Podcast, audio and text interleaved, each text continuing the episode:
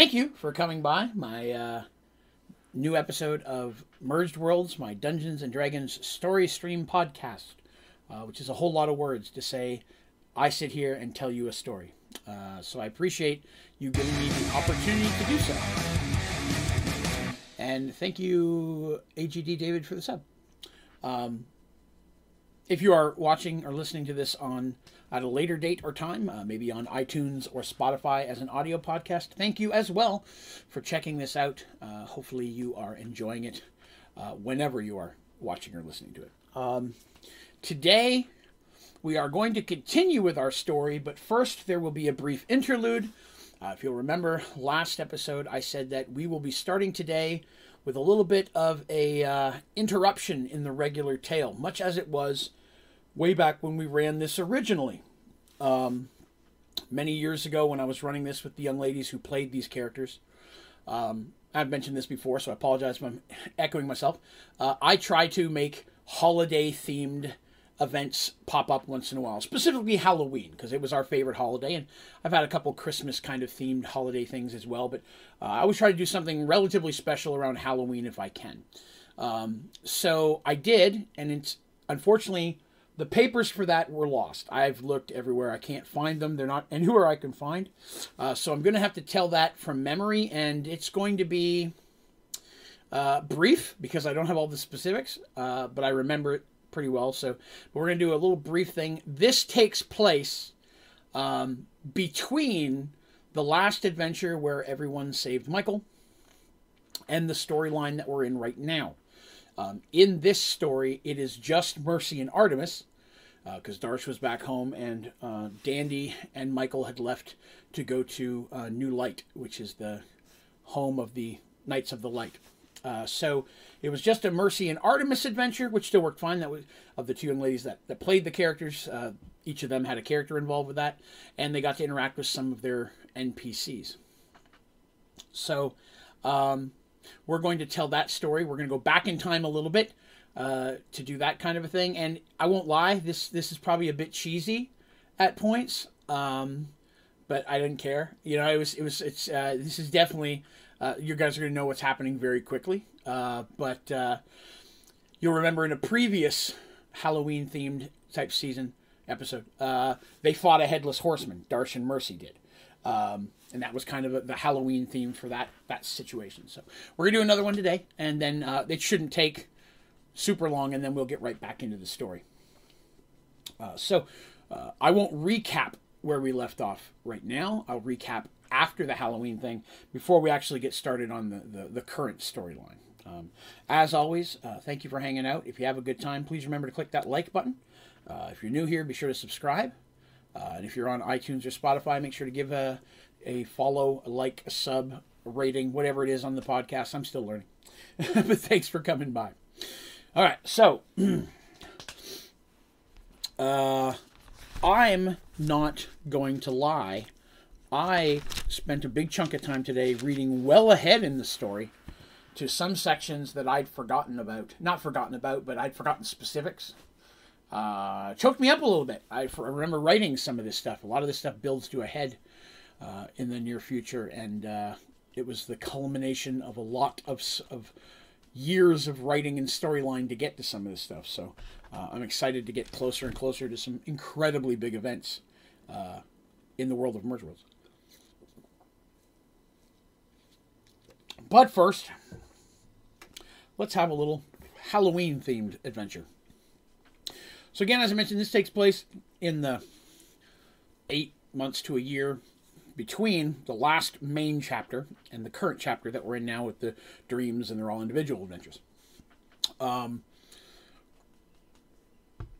basically, we started off where everybody everybody's just kind of living their lives. Uh, Artemis hanging out at the temple uh, with Seraph and Draven as he pops in, because uh, again, it's just still relatively early in uh, him being alive and existing. Tevin comes to the temple regularly and Draven does well, but he doesn't really come. Obviously, a lot of times he'll you know, he comes in through a window kind of thing. Like the dude's super sneaky, can climb walls and all that stuff. Uh, but Tevin will come in regularly, even though he and Draven live uh, quite a distance away in the middle of the forest to the north of Serenity. Um, they like their well, Tevin specifically likes his his solitude, um, and he was uh, as close as a as a healing cleric. He's one step away from a druid. Uh, he's because he's definitely uh, very much nature based. Uh, but in this adventure, um, Draven and Tevin are off at their doing a thing or whatever, so they're not involved in this story at all. Um, but Mercy and Artemis um, are basically you know, living their lives when uh, a courier arrives from the town of Willowwind. Now, Willowwind is the furthest town away from the main keep of Serenity, but it is still one of Serenity's town. I've mentioned this in the past. It was the town that was far to the northeast, mostly east, a little bit north, and it was the town that was started off as like a, a you know trading town, hunters, skinners, things like that, who really resisted becoming part of Serenity for a long time. Um, but they're they're also a city that is incredibly religious. Um, it was through Artemis building a temple there and and such that um, Mercy was able to kind of bring them in as part of Serenity, and they've only uh, only benefited from that. Um, they were also the smallest of all the towns, uh, but hardy hardy people, if you will. Mercy receives a message uh, that in Willowwind there has been some type of issue uh, that the mayor has is reaching out asking for her assistance with uh, he likes as, as a local issue issue beyond uh, their current capabilities to m- deal with themselves. Now, in the several years that this town or year so this town has been a part of Serenity. Uh, while they work out and trades and all that kind of stuff, they've never asked for anything. They're a very do it themselves kind of thing. Um, and most of their communication is between them and Artemis because of the temple. But the letter specifically asks that Mercy and Artemis assist them. Um, Mercy immediately was like, well, of course. I mean, that's they're, one of our towns. If they're experiencing an issue that needs our assistance, we're going to do so. Um, and Mercy, you know, kind of in, in, in, a, in a way, it's not like, yay, there's a, a, thing going on, but kind of a, hey, here's a chance for me to finally step up and show these folks uh, the benefit of being a member of this this kingdom, of, of, of, of allying with us here in Serenity. Now, most of Mercy's knights, you know, they all have specific jobs and duties that very often take them outside of the the, the city proper of Serenity. Uh, most of them have a town or an area that they're kind of in charge of, or two of them will be in charge of. Um, as I've mentioned before, Seth is the one that is really building the towers and dealing with the border between Oromon uh, and Serenity. And he spends a lot of his time away from the keep specifically. Uh, Quan uh, really is a lot. Uh, Ulrich is seen, especially now that they're, you know, at this point they're not publicly betrothed, if you will, uh, but they are a thing. I mean, this is after the Save Michael quest. Um, so he's just kind of over everything. He's like her right hand man, so he can go anywhere and does anything. But but most of the other knights, Seamus, Quan, um, Lars, uh, oh, they all have they all have towns and stuff they deal with. Willowwind is the one that really doesn't have any. Anybody will go there on occasion. They all take turns visiting, but they really resist uh, asking for help. But they, they do definitely participate in trade. They, in fact, they're uh, when it comes to what the, what they deal with up there and animals and things so on, uh, they have the best supplies of those. A little bit of a background for Willowwind because we've not really dealt with it much, other than they went there uh, to open up the temple and then on the way home is when they were attacked by Shastra and the whole Michael thing started. Um, hello, Teresa. Oh, going in and out. Well, hopefully it gets to working for you. I'm sorry to hear that. Um, appreciate you coming by. Um, so Mercy's like, okay, well, definitely this is something we're going to do. Now, Ulrich is going to, at this point, um, he is going to stay behind uh, because dealing with some issues at home and things of that nature. Um, it doesn't. It's not a "Hey, we're being attacked" kind of message. If it was that, you know, she'd gather up the military and go charging in. you know. Uh, but it's a we could use your help for something beyond us, and they've asked for Artemis specifically, so they can. She kind of assumes Artemis would be needed, so she decides to take Quan with her. Who's the only other knight that's currently in Serenity. Um, and accompanying her will be Flynn. If you remember, Flynn uh, was a young man who's been her squire for several years now, and also training to one day uh, step into the place as a knight of serenity as well. And he's, uh, he's, he's getting up there, 15, 16 years old at this point, you know, see how he goes. But he's attending as well. Um, and then they reach out to, Mercy reached out to Artemis and is like, hey, they've asked for help. They've asked us to come. If you don't feel up to it, I can let them know. Artemis is like, no, I, I think that's okay. I know Lucas isn't happy about it, but she makes arrangements. Um, for for Seraph to be looked after while she's gone. They don't expect to be gone, but a week or so. Um, and Draven's due back within the next day or so. When he returns, uh, he'll stay and you know definitely she'll leave a message to please watch over Seraph till she gets back.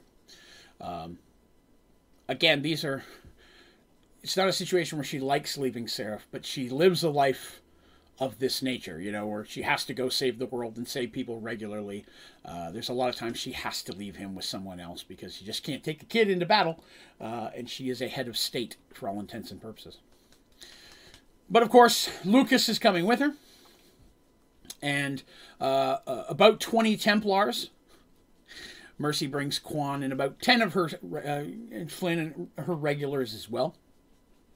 Um, now, one thing uh, mention during this time period uh, that we hadn't really got to in the next set of adventure, uh, but some of the stuff that Mercy's doing to build Serenity, things she's looking for. I've mentioned that she was into horses uh, in previous adventures where she's breeding horses and trying to get very sturdy horses for her knights as well as for the military. So that's something she deals with a lot, um, off camera, if you will.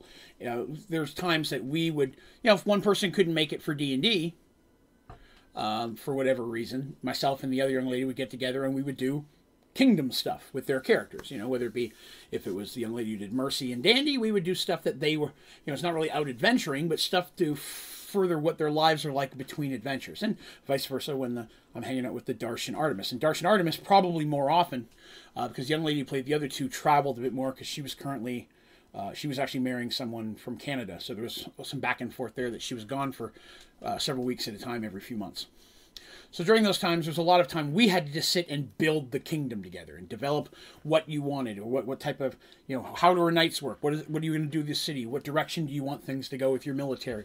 Um, or Darsh, what do you want to develop on your islands? What are you looking to do?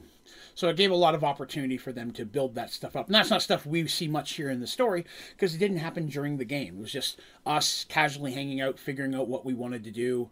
Uh, and sometimes just DMing a lot of uh, role play with NPCs, where she's like, "Hey, I'm gonna, I need to hire a blacksmith to do this, so I'm the blacksmith." We talk about just in in and out like that, but nothing that's actually story based. So I don't have any of that stuff written down.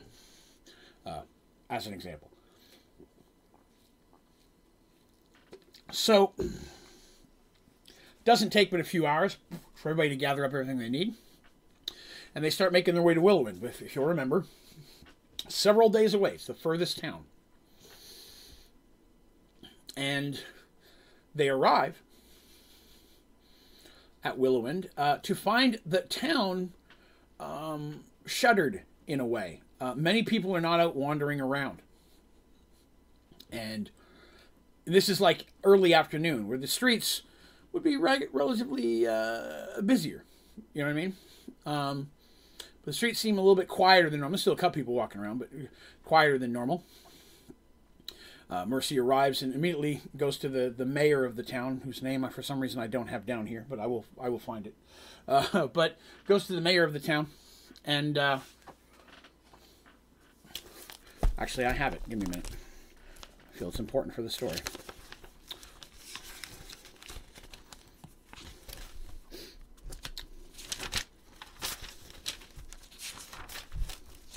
Just a moment. I will find it. Uh, Willowwind is a guy named Travis. I don't have his last name written down here, but Travis, if I remember correctly. So Travis is basically meets them and he's and invites Mercy and Artemis in along with Lucas and Quan and Flynn. The main ones kind of come into his house slash mayor's place uh, to kind of find out what's going on. And he seems a little visually distraught, like he's actually a little, you know, like shaky. Which he's a big dude. This is like these are lumber, you know, lumberjack people and uh, miners. These are big, burly kind of folks that live in this town, uh, and he's no, he's right up there with them. But he definitely looks visibly distraught. And Art, Mercy Artemis kind of notice this right off the bat. And He's down, you know, you can tell he's being polite, offering them drink and such. Um, and then asks, uh, you know, then of course they ask him like, okay, what what's going on? You you've summoned us. We've, we've come here as quickly as we could. How can we help?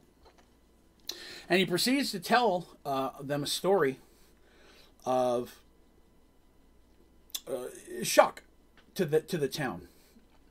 Several people um, had gone missing over the past few weeks.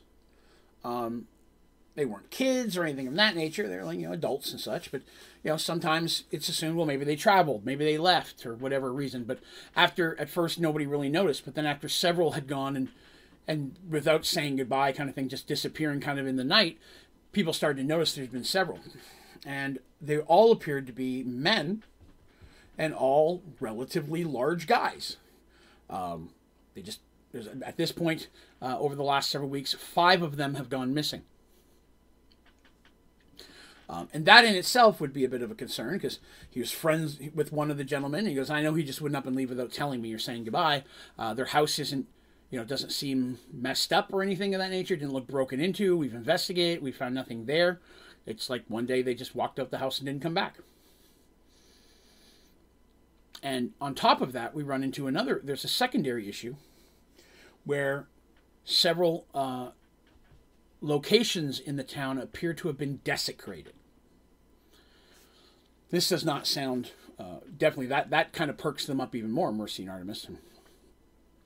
Artemis like, did something happen at the temple? And he's like, no, no, no, nothing happened at the temple. Something happened at the temple. Every human being in this town would have come out armed.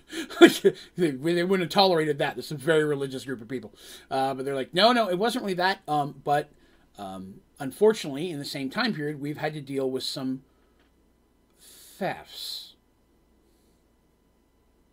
And they're like, okay, what kind of thefts? Well, um,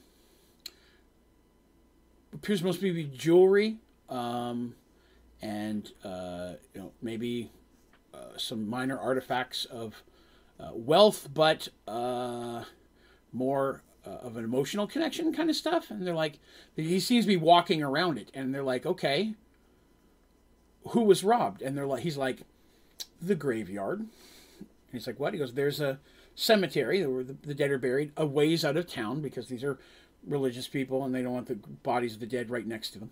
Uh, in a world where undead live, that's a common occurrence that the graveyard's not right in town. Um, and uh, the caretaker, who lives in town but goes out there and, and, kind of takes care of the the place and the graveyard and such, uh, went out there one evening to find that several uh, gra- grave robbers had hit the place and, and certain things were missing. Like I said, uh, it appears like rings and things of value and such had been taken off of several corpses um, and things of that nature. Uh, which has the, the people in frustration or worried because their first thought is, are these people that have gone missing the ones that took the stuff and then took off? And uh, but at the same time, what if not, right? So they're a they're a little freaked out there. Um, and he says the only thing that he's been able to find, you know, him and the few, he's also he's the mayor slash town constable sheriff like he does it all right? It's a small town you know there's no reason to have five people doing a job he can just do himself. Um, and he's a lumberjack. He's a blacksmith too. Like he's just a big dude that does everything. Smart guy but he's someone who can be trusted and that's kind of why he has the position. He doesn't take crap from anybody else even mercy. So uh, he's like you know they've investigated to the best they could um, the clerics have come out and uh, in the temple, and he makes a big point of saying that they've been indispensable, uh, just so useful to us and so helpful. And the casting spells to make sure there's no magic foul play on any of the homes of these people. They've helped everywhere they could, and we definitely appreciate the the help of the uh, the clergy. But he also goes on to say that the only thing that they've found is uh, some type of tracks that appear relatively human size or smaller um, and they were found north of the cemetery. So the cemetery is north of the town. Uh, it's probably barely on the northern border of what would be considered uh, this town's area. Above that's mostly just open plains, uh, kind of inhospitable area. You know, it's just like there's nothing there. Um, so rarely does anyone. These these are these are hunters and, and loggers and miners. There's nothing up there. They just don't go. It's not that it's like bad weather or anything, but it's just open plains, the occasional little pond or river, a tree here and there. There's just not a lot. And so they investigated out several miles and were like, well, you know, we didn't find anything, so we're good. But they do, you know, keep an eye on things, but nothing has ever come from the north. They've never had any issues from that direction. Um, and it's not a direct. And, and while uh, Serenity has also searched out that direction somewhat, they didn't really find anything either, because that is still again the border of Serenity at that point. So there are patrols that kind of border along what they call Serenity's lands, but they don't go much further than that.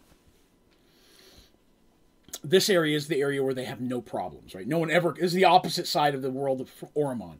You know, Ormon's all the way over to the west. They're all the way over to the east. They're the furthest from where Mercy's troubles are. Uh, so rarely has she ever had to even send troops out here. She got skeleton force on this side. Ormond would never be able to march all the way around or below and, and kind of take them by surprise. It's just not feasible the way the land is built up. Uh, so not a huge concern there. And then south, of course, just leads down. It's a big open space until you eventually hit the, the lands of Paxawal. There's nothing really in between there either. So they're like, but there we did searching find trail footprints and what almost appeared to be like uh, like carts, like a cart being pulled, like by there's horseshoe, horse prints, and, and, and rudder ruts in the in, the, in the in the dirt. Um, heading north, and he goes. It was relatively rainy after the, the the graveyard incident was discovered, and appeared to be in the mud, uh, going that direction. He goes, I don't really have the men to send that way, and to be honest, I don't even know if that's connected. Um, but the clerics here have found nothing of magical foul play um, that they can find. So, really, he's like, I'm a loss. I don't know what else to do. Mercy and Artemis are like, well, we're glad you called. I mean, definitely. Weird things is what we do. Um, I'm like, okay, yeah, we can we can help with this. I'm sure.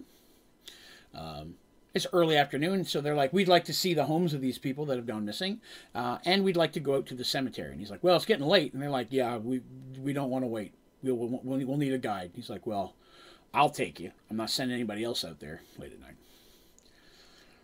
They're like, okay, that's fine. So he's like, all right, we can do that. So they take him to the town, to the each of the homes, and it's just like he describes. Nothing missing. Doesn't look like any doors are broken open or anything like that. it seems just like nothing at all. No issues.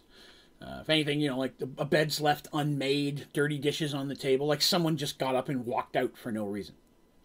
Um, but nothing of foul play, if you will. In fact, they say when they arrived, the doors weren't even locked. They're just sitting there unlocked, but all closed, it's looking normal. They check all the houses, and each house is the same way. Of the, I think I said four or five guys that have been missing at this point. So how many there? Um, And after I find anything, they're like, okay, um, Artemis uh, at this time has also sent some Templars to the uh, local temple who've come out to meet them while they're investigating. Artemis hears the report from each of those, uh, the clerics that were involved. These are the spells we cast. We found nothing. All the stuff Artemis would have expected. There's nothing really that they would have missed on these houses. Mercy and Artemis like, okay, we feel good about this then. There's nothing weird here. Let's head on up to the uh, the cemetery. So the whole party mounts up and starts heading that direction. And while they're going, they're talking to Travis, the guy, and they're like, You said you found footprints, and you said some people are missing. The footprints that you saw, were they about, could they have been from these guys? And he's like, I don't really think so. They look, you know, kind of average or smaller than, than, than the average guy's footprints. These are all really big guys. Like, really big guys. Uh, and he goes, Hey, they would have definitely left something larger and you know, we all everybody would be big boots kind of thing. They seemed more like softer shoes. They weren't like big deep footprints that you would expect from someone who has a lot of weight on them. Um, and they're like, okay, that, that's that's a good that's that's good. That's a good clue. That that actually helps. Excellent. So they make it to the cemetery and they start searching around. and they arrive and the they didn't they weren't able to reach out to the guy who caretakes the place. They kind of left in a hurry. But they get there, and Travis becomes a little concerned uh, when he points out that from what he's since the last time he's here, two more graves look like they've been affected. There's two more graves that are now dug out. Uh, at this point, the Templars and Mercy's folks just circle the whole place, make sure if there's anybody in here, no one's getting out, and at the same time protecting them. Well, Artemis, Quan, uh, Mercy, and uh, Lucas kind of going to check out what's going on. They go searching around, uh, and sure enough, the, the the graves are relatively are, are dug right out. The coffins are open. The corpses are just kind of laying there. And uh, Travis is definitely upset because he knows these people. And they could tell from the corpses. Mercy and Artemis have a lot of experience with corpses. These people haven't been dead probably more than just a few months. Um, and they asked, you know, that's their question. Of the other people that were affected, were they older graves or newer graves? He's like, well, they all, all would have been died within the past six months. Uh, and, you know, I have to point out that even though it's a small town, sickness, old age, and just a medieval style society, people die relatively regularly. You know what I mean? It's, it's they haven't had an increased death rate, but you know, losing eight to ten people in this kind of just people from catching a cold and falling, getting kicked by a horse, you know, whatever. There's a lot of things that'll kill you in this world that are natural. You know, so I want to stress that at no point, this is what I told them, at no point did any of them die of mystical causes because they would have checked that. The, ter- the clerics who do the rites and such, if they if things started popping up that looked unnatural, they would have checked for things like that. But nothing, nothing of the unnatural. Um, but one of these new corpses was actually another person that Travis knew very, very well, and he's uh, quite upset because uh, it, it's it the the corpse is missing a leg, and Mercy and Artemis are like, excuse me? He's like, he died. He was attacked by a wolf. But when we buried him, he had two legs. There's one leg in there. And they get down, they look, and sure enough, one leg has just been cut straight off. Almost not cleanly either. Like, is it cut or is it chewed off? It's hard to tell. You know, they, they, they look at it and they're like, it doesn't look like a, a tool per se. It's whatever it is is jagged. So it, again, it could have been something that literally chewed it off and pulled it out. And so they start looking around the actual grave themselves. And the, the young ladies, the characters, asked me, they're like, okay, well, when we see the hole, does it look like it was dug by paws, like something's dug it out like an animal? Or does it look like a shovel did it? You know, like you can, if you've ever dug a hole, you can tell like a shovel, throw the dirt over there versus an animal rooting it in one direction. And I'm like, no, it looks very deliberately dug out. I mean, it is it is clearly that someone has used tools, shovel, pickaxe, something of some kind to dig this out. So that's confusing.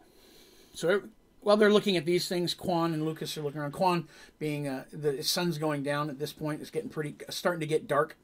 Um, Quan is uh, going around and checking the guards and the Templars, making sure everything is okay.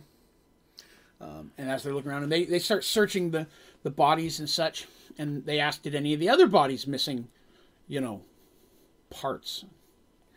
Um, or look like they've been eaten in some way. And he's like, I, I don't know. I didn't see them. I'll be honest with you. I didn't really see the bodies. At that point, they'd already been covered up or buried already, or the clerics had come taking care of it. I, I didn't ask. Why would I ask? He's like, I came out and checked the area, but the bodies are already gone. I, I don't know. And he looks genuinely upset about this and shocked. Like, how am I going to tell this to this person's family that his we're having to rebury him and his leg's gone? Like, how do you tell that to us to a you know widow? Oh, your husband, somebody dug him up, stole his ring, and his leg. And sure enough, he says, "Yeah, he had a wedding ring. It's not there." He goes, "I was at the I was at the funeral. I know for sure he's buried with his wedding wedding ring on. It was the only piece of jewelry the man ever wore. Uh, but it was it was important to him and his wedding ring is gone, and his leg.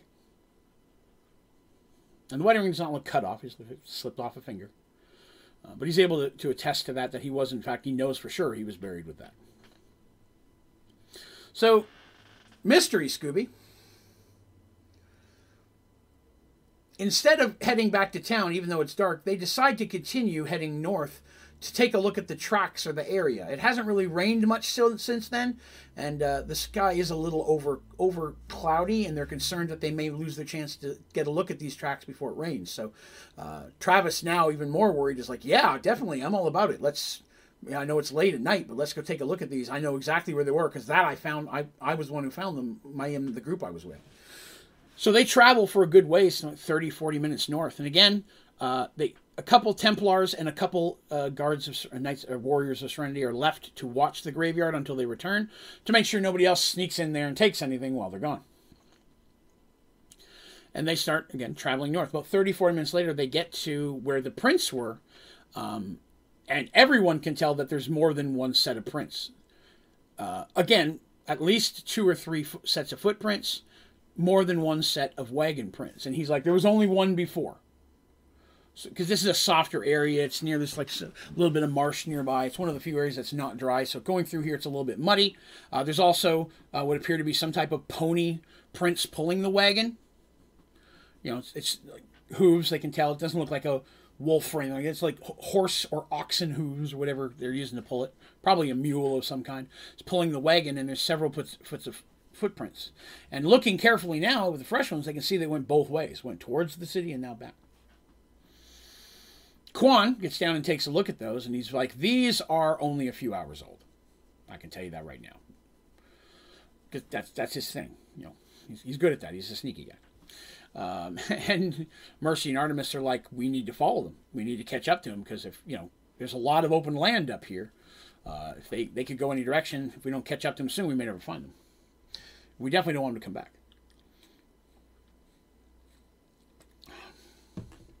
So they get to traveling and they travel for several hours. And every so often, Quan's in the lead with a couple of good trackers that they have just with them in general. They would have brought somebody who's good at that. They, as they're traveling along, they occasionally will find just small glimpses of prints. Like, ah, they went this way, now they went this way. And they find that they're going uh, a lot more northeast than north. At one point, they really jagged to the to the northeast.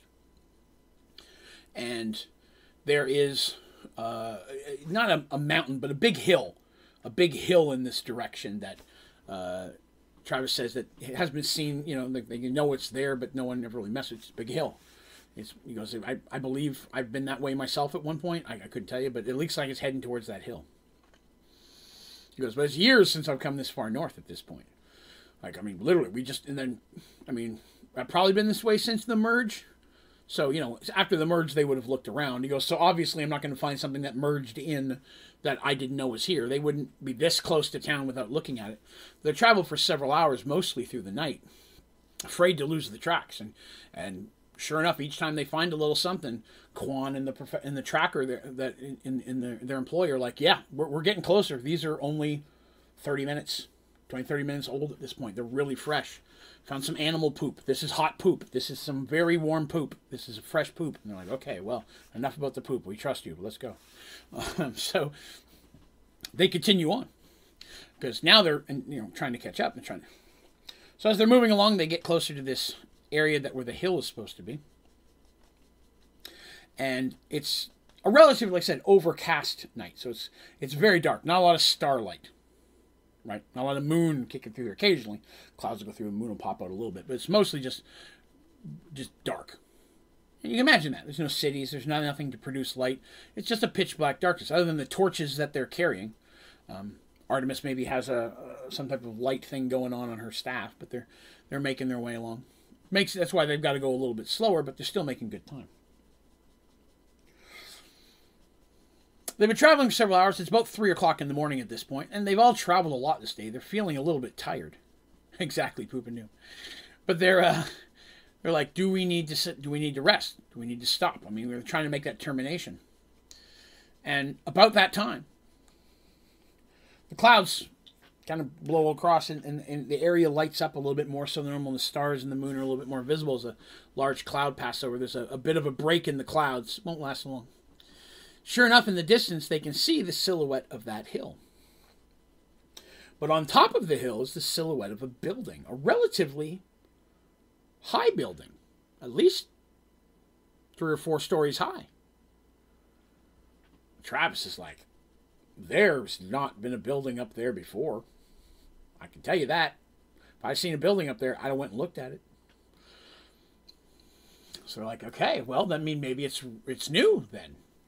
This could be an issue then. If someone's up here, this could be some now. Now Mercy's thinking military. What if this is a, a, a you know somebody else's take up here? Could it be brigands? You mean brigands? How you You know, is it is it is that kind of thing? Is it like a thieves' hold? Uh, it could it worse? Could there be some type of military force up here that we've never really messed with that's now moving south into what we would consider our lands? Uh, at this point, Mercy's like, okay, enough of missing legs. Now I'm thinking like soldiers' problems. This is I'm a queen here. I've got to look at this stuff. Her and Quan discuss that as they continue to move close because the tracks were going that way, but they haven't seen much in a little while, and it's the first uh, sign of any form of civilization they've seen in this area. So they decide to continue that way well armed, ready to go. So swords at the ready and such. Uh, those warriors there with crossbows have got them cranked, knocked, and ready to go. Uh, and they are prepared to fire at will. Or Jim or Jack or whoever's there, but probably will. Old pun joke I've used a lot in D&D. Fire at will, or Frank, or Ball. yes. So, sorry, moment of flashbacks there. So they, uh, as they're getting to the bottom of this hill, it turns out to be a it's a very steep hill. Like they're like, okay, it looks like a hill, but it's very steep. It's almost like a like a big thumb sticking under the ground kind of thing. It's it's it's more steep and then rounded at the top, but it's it's quite a ways up there. Um, and their horses are going to have a difficult time getting up. So they're like, well, wherever the wagon, if it came this direction, it couldn't have gotten up there either. So this may not be the area we're looking. So do we go all the way around it, or do we try to go up here? They after thinking about decide that it's probably best if they go around it first in case there's a more level place to go. So they start going around a southeasterny way. I Chris, for you guys, that would be southeasternly. I. I always try to do it backwards so you guys are seeing it the right direction. Because to me that's west, but to you that's east. So I got to watch these things. So, so they start going around, uh, and sure enough, as they get around the other side, they see that it does uh, level out more, and there appears to be a almost like a trail that leads up the side. Uh, and sure enough, wagon prints and fresh poop ready to go. Animals poop, man. What are you going to do? Now, the trail is relatively narrow. They won't be able to go up there en masse. So they have to make a determination of what they're going to do. And it is determined that Mercy, Quan, several of their knights are going to go up first see what they see. Uh, Lucas is okay with that because he doesn't want Artemis marching off into trouble, which he knows she will do if he's not there to watch her. Sometimes even when he is there to watch her. But Mercy and Quan make their way up. Just a couple of warriors. It's a not it's still relatively steep, and as they're getting part way up, they have they get off their horses and kind of tie them off in a branch or a tree or whatever, and they start coming up by foot. They're trying to be relatively quiet. The building appears to have some form of lights coming in from windows, although the windows appear to be either draped. It's more of a tower than anything else. You know what I mean? So imagine, uh, uh, imagine a boot, if you will, like a tower with like a bit of a building off of one side at the bottom. And this thing kind of leads to that bottom part and then the tower. And you can see bits of light through what were probably windows, but either they're boarded up or they have some type of curtains on them, so you can't really see much, just the slight cracks of lighting through them. Um, they can smell smoke from a fire the, as they get closer. Uh, nothing weird, funky smoke, but just regular smoke. There's probably a fire going in a fireplace. On a clearer day or a uh, daytime, they might be able to see the smoke from where it's coming from, but they really can't hear at night. But they travel on up a little bit further. They're getting they see the building and they come up to near the top of this hill, and it's not a very large building per se. Uh, just tall. It's uh, unusually tall. And from what they can see in the darkness, it appears relatively new. Uh, it's, uh, it's, made of stone, very sturdy. Um, Mercy, looking at it, thinks the construction seems a bit odd. But, you know, she's like, mm, maybe. Uh, maybe if Artemis here, she'd be able to tell, but I want to go down and get her for, the, for a weird looking building because maybe she couldn't anyways. Quan's like something seems off about it as well. And it's about this time that it starts to lightly rain. Just a light rain, light mist, Well, as I said, it's very cloudy. The moon's gone again, and it's gotten cloudier, and, and it's, it's it's definitely just a light rain is coming down, which never makes things easier. They're like, well, we could let's do this. You know, we could walk up and knock on the door, right? Like, why cause? See, this could be somebody completely unrelated. This isn't land she technically claims, or even if it was, she hasn't really enforced that. Somebody might have moved here and not known that. Merge worlds, right? Let's let's go up and uh, see what's going on. There's, I got four knights plus a Quan. Flynn's down with Artemis, and uh, I to go ahead and do that. So as they're approaching the door, uh, Artemis is like, "I will knock on the door. You, I, I'm the queen. I will knock on the door." Everybody stands back, and she knocks on the door, and she waits. She doesn't hear anything.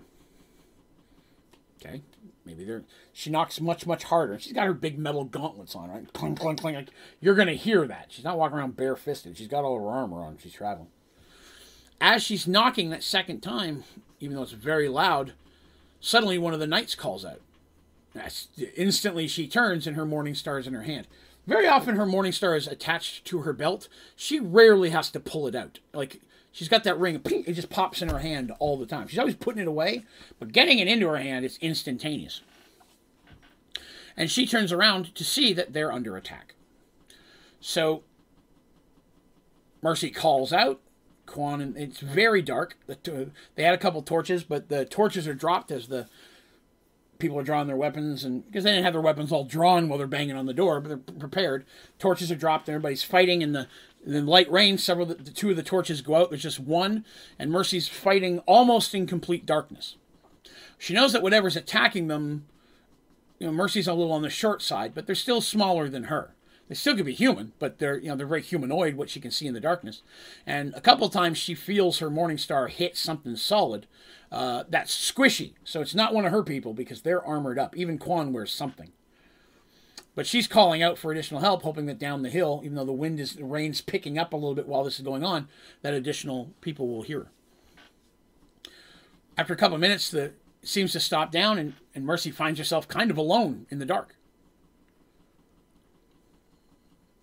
She's kind of standing there listening, not moving, waiting to see if she can hear another voice. Anybody breathing? She calls, whispers out for Quan, and she knows the names of her other guys with her. She whispers them. Nobody answers. So she waits a few moments in case something else is there. Nothing happens. she slowly and carefully tries to make her way over to where she approximately remembers one of the torches falls. Took her a little bit, even in the rain. Sometimes start know, lightning flash every so often in the distance. It's not a huge thunderstorm, but a little bit lightning flash flash a little bit and she can she sees silhouettes of bodies on the ground but she has a hard time seeing who or what. She makes her way and she grabs a torch. She drops her morning star because she can pop it back in her hand in an instant kind of hoping that will draw somebody out. She drops her arm. She she pulls out her stuff. She starts lighting this torch which is a bit wet. Takes her a minute or two to do so but she does.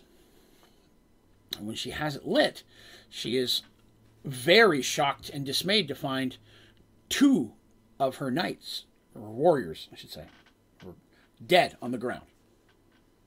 The other two and Quan are missing.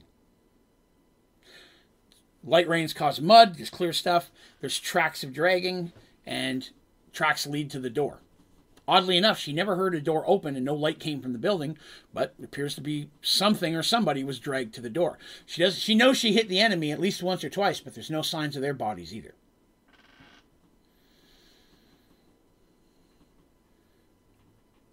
Not knowing what else to do at this point, she's kind of by herself. Mercy carefully makes her way back down to the horses, keeping an eye to see if she's attacked again. She is not.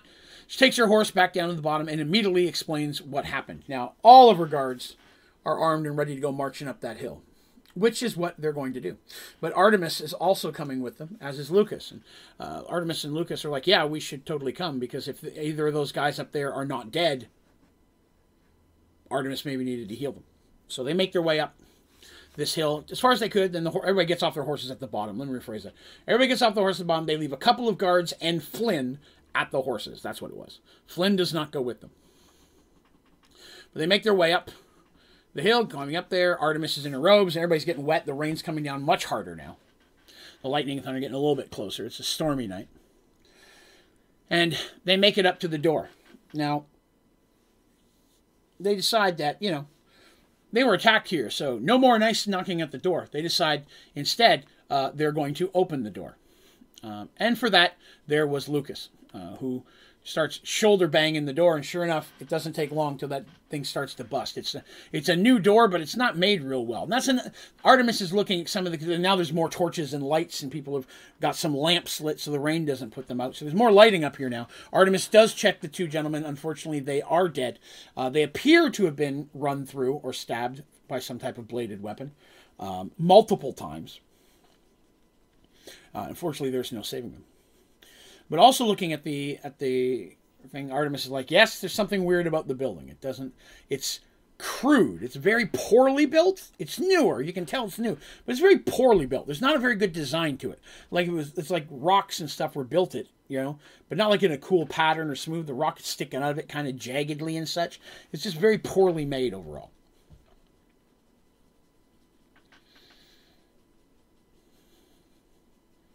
Finally, Lucas and the Knight or Templar helping him managed to bust the door in. And Mercy and, and, and, and Lucas and several of the uh, warriors are the first ones inside. This would be some type of common room. There is a fireplace here, although the fire appears to be about out. There are some very, very poorly made furniture, some just basic tables and chairs that look like they were made by children more than adults. And they're just, you know, thrown down, knocked over, and such. And sure enough, they can see that there's something was dragged across the floor, and there are some blood marks from that. Another one of her warriors lies in the center of this room. Rushing forward, she checks, and sadly, no pulse. At this point, Artemis is brought in, very well circled by people. Uh, and they find that, again, Artemis is also um, uh, not able to save him. He's already dead. So now, Quan and the last missing guy are, are gone. So they're like, okay, well, we Mercy's very concerned for Quan and her other guy at this point. You know, unnamed warrior number three. Like, I don't have a name for everybody, but they uh, they make themselves through the end of this room, and sure enough, the, this is where the tower is. And the tower itself is relatively large, and the inside's no better built than the outside. Like the rocks protrude, like it's not a nice smooth wall, like like you would expect by good craftsmanship. It was very handmade by someone who probably hasn't made a lot of these. It looks sturdy enough, but not phenomenal. Um, the wooden stairs and such that are built into the side of it uh, creak under their footsteps, and they're like, you know, dangerously so. So they're careful to only go up one at a time. Um, Mercy wants Artemis to stay behind, but Artemis is like, no, at this point, I need to be right with you. A, because you don't know what's coming ahead, and I'm the only magic you've got. And B, if we do find another one of the Quan or the other gentlemen, I need to get to them as quick as possible. We've already found three dead. If there's injuries, I've got to be there as quickly as I can. So it is Lucas who's actually at the right after Mercy heading up with Artemis behind him and several guards and Templars coming up behind.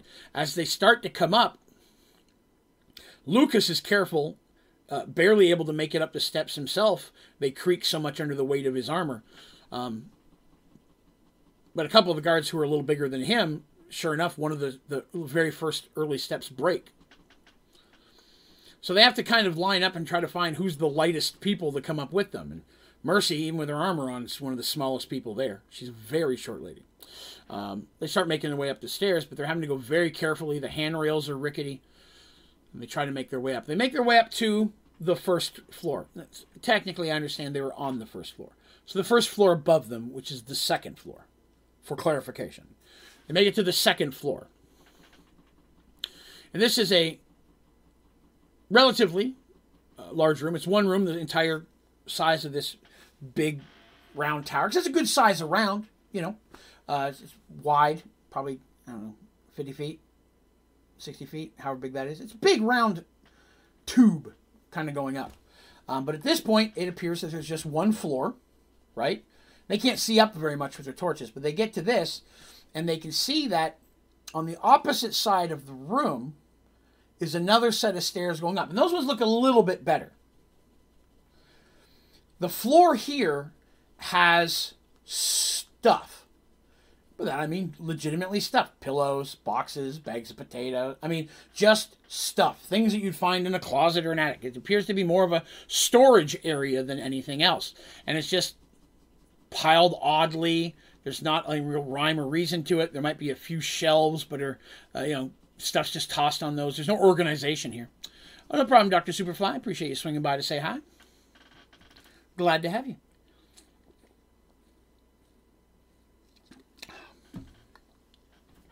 So they're like, okay. They're going to cautiously move across the floor. This floor seems relatively sturdy. No issues there.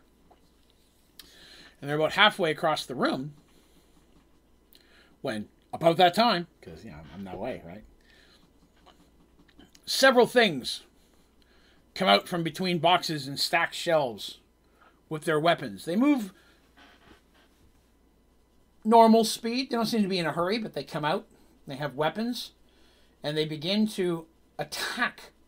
Well, Mercy's there. Artemis, with her ready to go, instantaneously, Artemis sees what they're facing and knows what she has to do. It's not often you find undead with weapons. But sure enough, these zombie like creatures that attack them uh, are armed. Relatively large zombie like creatures. And they are attacking at them. Artemis uses her ability to turn undead, one of her more powerful spells, and at her rank, incredibly strong. And it has absolutely no effect whatsoever, which surprises her. Because that's an ability that should work just about every time, especially on zombies.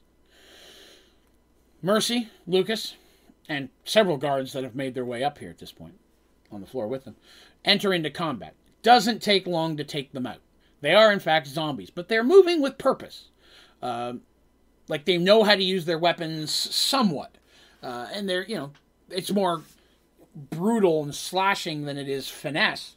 So it doesn't take long for Mercy and Lucas, who are incredibly skilled warriors, uh, to dance around their blades and, and squish head, which they do. When they get that done, though, there's a bit of a, there's, there's a moment of silence, and they turn to Artemis. Artemis is like, "That shouldn't have happened. I've never found a zombie I can't turn. You know, because turning undead does several different things depending. If you're a high enough level cleric and a low enough level undead, they'll just explode or turn to dust or catch on fire. Different things. Um, if they're stronger undead, then literally they will flee from you for a period of time. You're literally turning them around and sending them away. They don't want to be near you. They they feel your fear your holiness, if that. Um, at her level, most regular skeletons and zombies should just poof. But these did not. Which means either they were much more powerful, which is not likely, or something very powerful was sending them at them. Now there's more of a concern. What else is in here besides just big undead things? The zombies and such themselves look worse for wear. They're not in the best of shape. Uh, pieces of their face appear to be you know, missing and decaying, and you know, see pieces of the jaw appear and skin's missing and such. Um, Travis, who is they told to wait down with the horses with Flynn and stuff, they wish they'd have brought him at this point so they could ask, "Hey, are these the guys that are missing?" Because they didn't bring him, which I thought was funny. But at this point, they're like, they check the area as best they can. They don't find any others. They figure we need to continue on. Time is of the essence, and if these are zombies, what is happening to Quan and miscellaneous warrior number three? So they take the next set of stairs and start moving up. They get to the next floor. And on this floor, it's quite a ways up. They go up a good, almost like two stories, if you would, before they get to the next floor. And this floor is a little bit different. Um, the middle of it, like a, let's just say that each side that they come up, they come up on their side, and there's like a, a landing, right?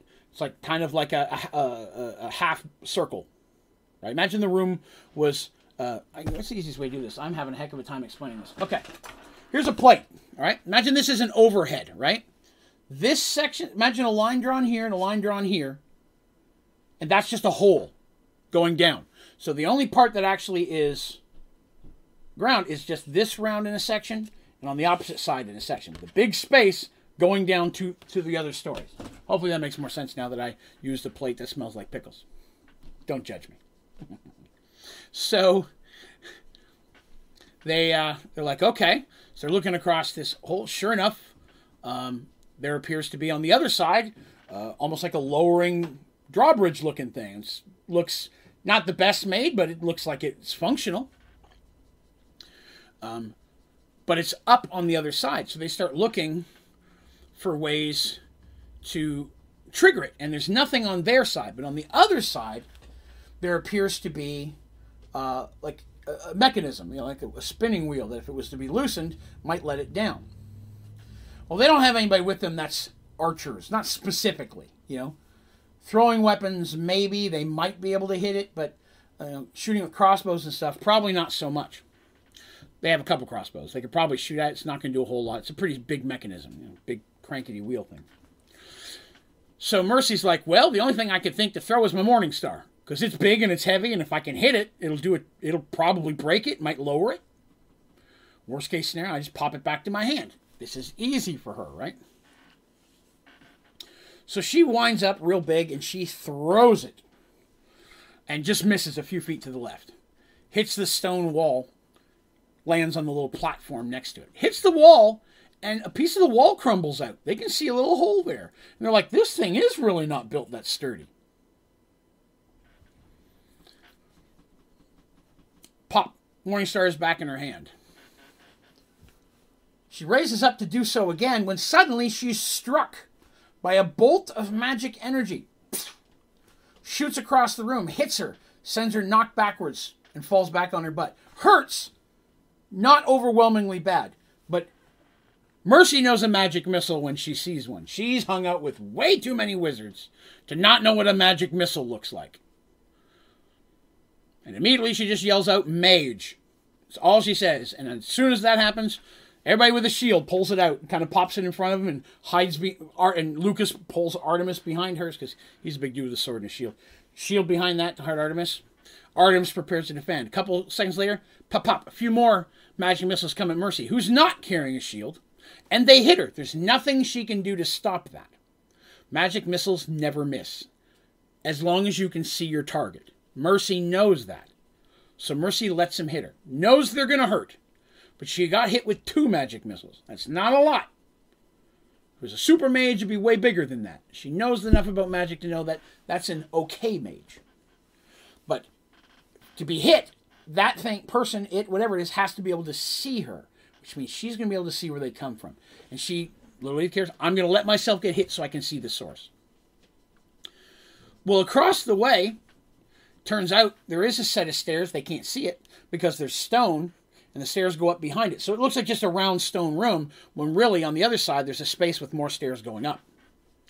Person pops out and has some kind of a wand. And it goes like this and flings the magic missiles. Mercy was prepared and watching, and as soon as that happens, Mercy whips her Morning Star at the source of them. Now, she does not assume she's going to hit, and she's correct. She did not. But what she did do is throw a really big, heavy Morning Star and smack it into a stone wall pretty close to whatever that is, taking a huge chunk out of the wall. That's going to startle anybody. And she hears a, like an eep kind of a noise, like a shocked thing, and can faintly hear footsteps going upstairs. Whatever that was, was not expecting that. Morningstar is back in her hand. Everybody else rises. Now they got crossbows out. They're ready. They're the people with bows who actually can shoot a little bit are all watching that area. Anything pops out, they've got free rein to fire. Mercy takes a few more shots, and finally, sure enough, she hits that mechanism with her Morning Star.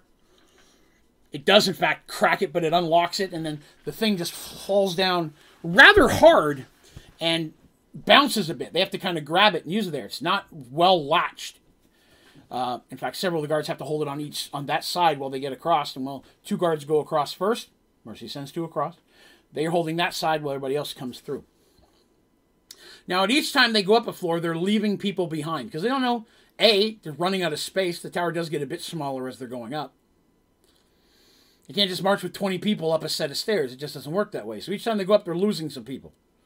So at this point, it is Mercy, Artemis, Lucas, and about 10 guys or gals, 10 people, uh, of which half are Templars, half are Warriors of Serenity, soldiers.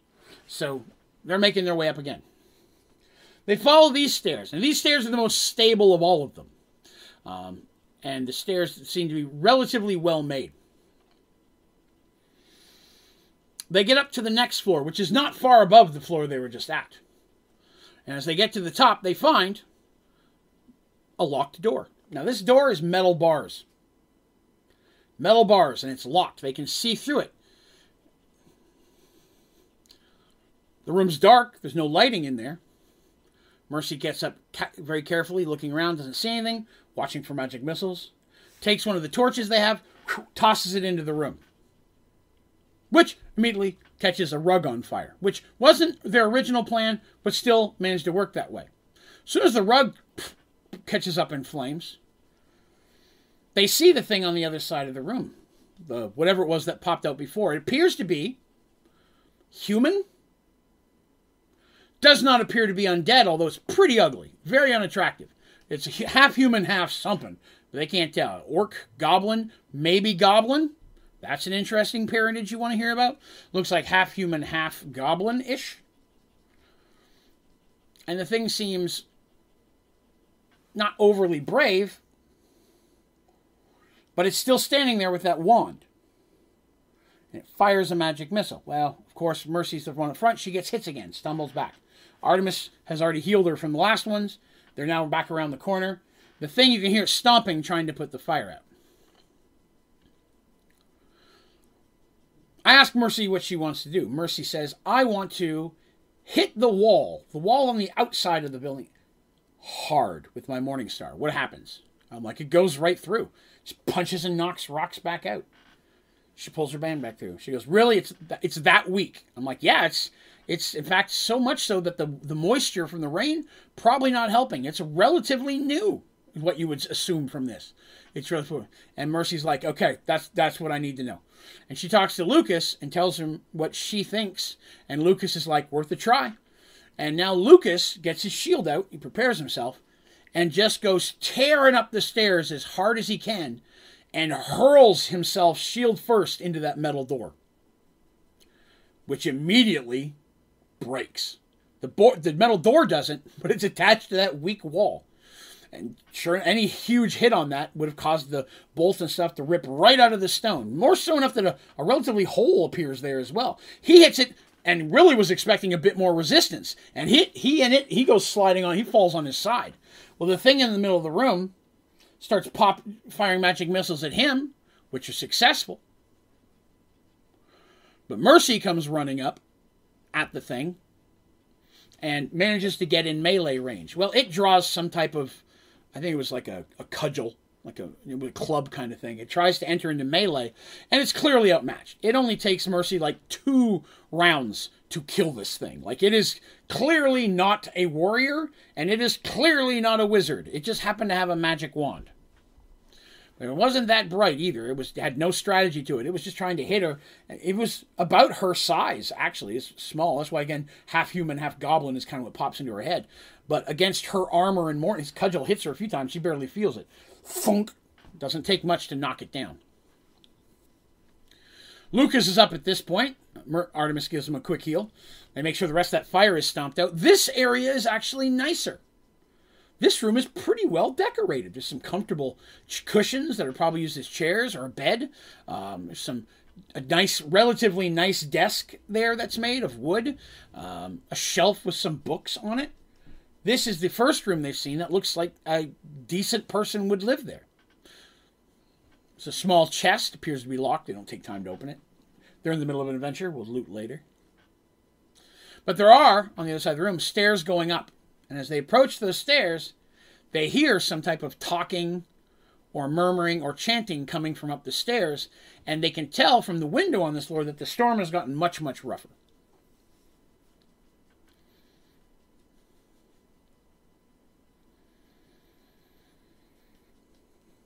They know that from base where they are, they've got to be close to the top of this tower. So they go making their way back up. Again, cautiously, Mercy at the front, leaving a couple guards here as well. Now they're down to Mercy, Artemis, Lucas, and six warriors. warriors they leave back there know not to touch anything. There was some magic spells here. They don't know what else is there. Don't touch anything. They make it up these stairs. These stairs relatively made of stone. They're built right into the wall. And they're narrow and short. If you know what I mean. The stairs are smaller than Mercy would be used to walking up a human set of stairs. They feel like the stairs themselves are she's like she's tip tip tip tip tip. If you've ever gone upstairs like that, stairs that are built for a kid on something, it feels like you're t- t- t- you're going upstairs that are just way too short. You're taking way more steps than you need to, where you could walk two or three steps at a time. But that's what she feels. and they make their way up to what would be the top floor. Now, when they arrive, Mercy immediately has her weapon ready, preparing, because what she sees in front of her is this at least six zombies, six or eight zombies, stand between her and the rest of the room. They're all armed. One of them used to be one of her men, miscellaneous warrior number three.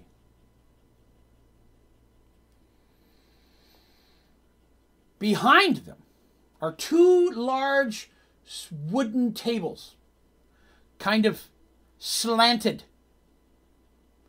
Laying on one is Sir Quan. On the one next to him, a much larger person.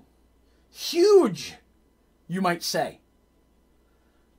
seven, seven and a half feet tall. Big human being. Looks odd. One arm greatly larger than the other. One normal arm, one really big arm. One leg a little bigger than the other one, looking all crooked and weird. Standing between them is a gnome in black robes. Bald little gnome, a little bit of a beard on him, scraggly beard, not well kept. Frantically casting a spell. Mercy sees that something is strapped down Quan and this whatever it is. And there appears to be some type of machine type thing on the other side of the wall that look like metal bowls on each of their heads. Weird wires and contraptions leading to the machine. I tell you, gnomes are dangerous. Tinker gnomes, especially. Not known for the success of many of their contraptions. Sometimes they work, but more often than not, they do more damage than help. A tinker gnome is a dangerous thing, even a good one like a good person. What he thinks might help might hurt.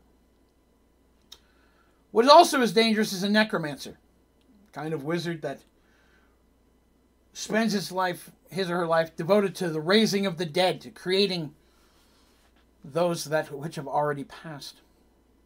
Very often seeking the ways to eternal life themselves through lichdom and things. Very often necromancers are on the path to lichdom. That's kind of what got them started extending life beyond death. Now, Tinker, Gnome, Necromancer is what they've come across today.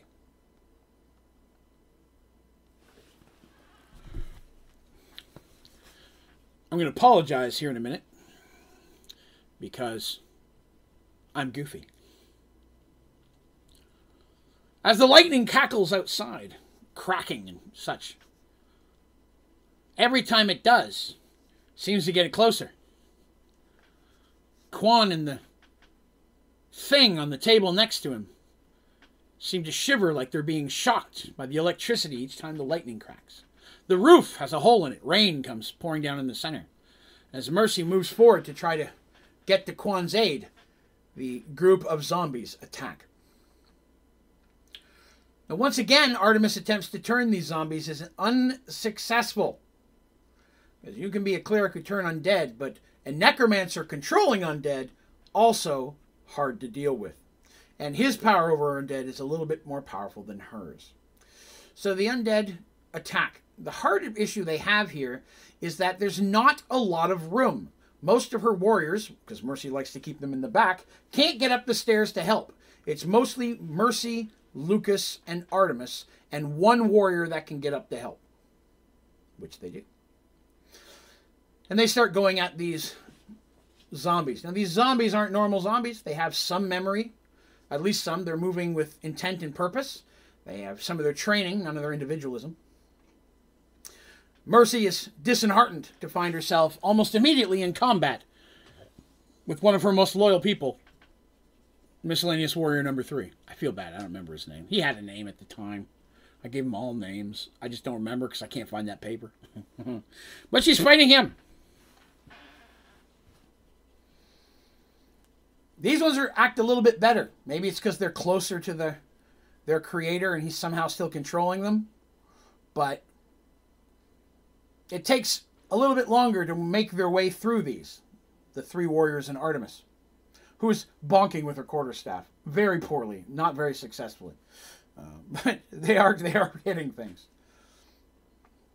And they're but as the last zombie falls and Mercy prepares to move forward, she you know she's fighting him. She's ready to turn to fight. She hears a snapping sound and a big thud. She turns, and just a short distance away, the incredibly large being that was on the table next to Quan is now standing at the foot of that table. The gnome is basically screaming at this point in a language that Mercy doesn't understand. But the creature seems to. A little confused at first, and it looks at the gnome and it looks at Mercy. And the gnome's pointing at something they can't see beside the table, and you see its big arm go down. His arm, his right arm is almost twice as long as his left arm. Huge arm.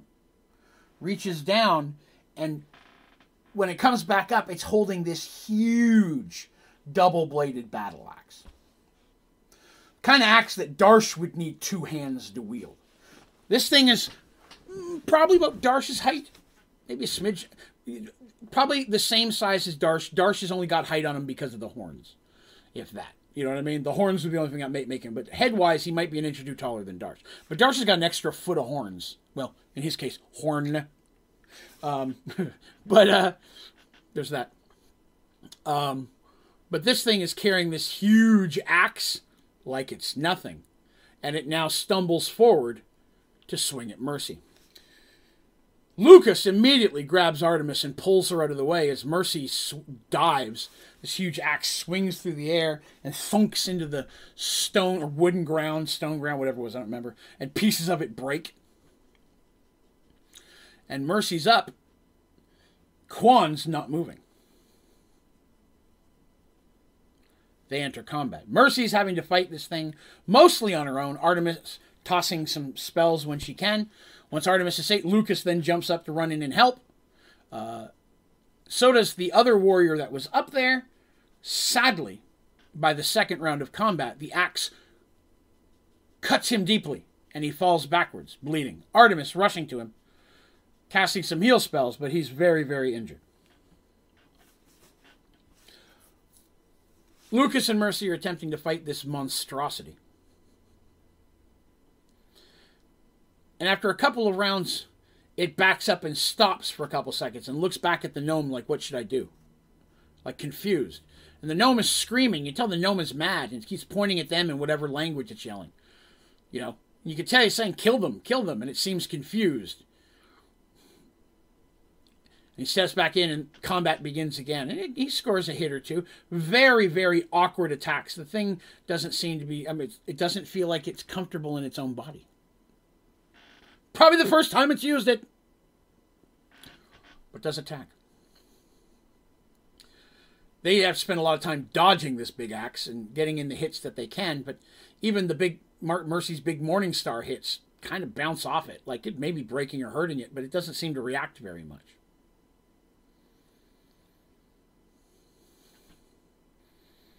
A couple more rounds of combat go by, and it steps back out of combat again and turns back towards the gnome.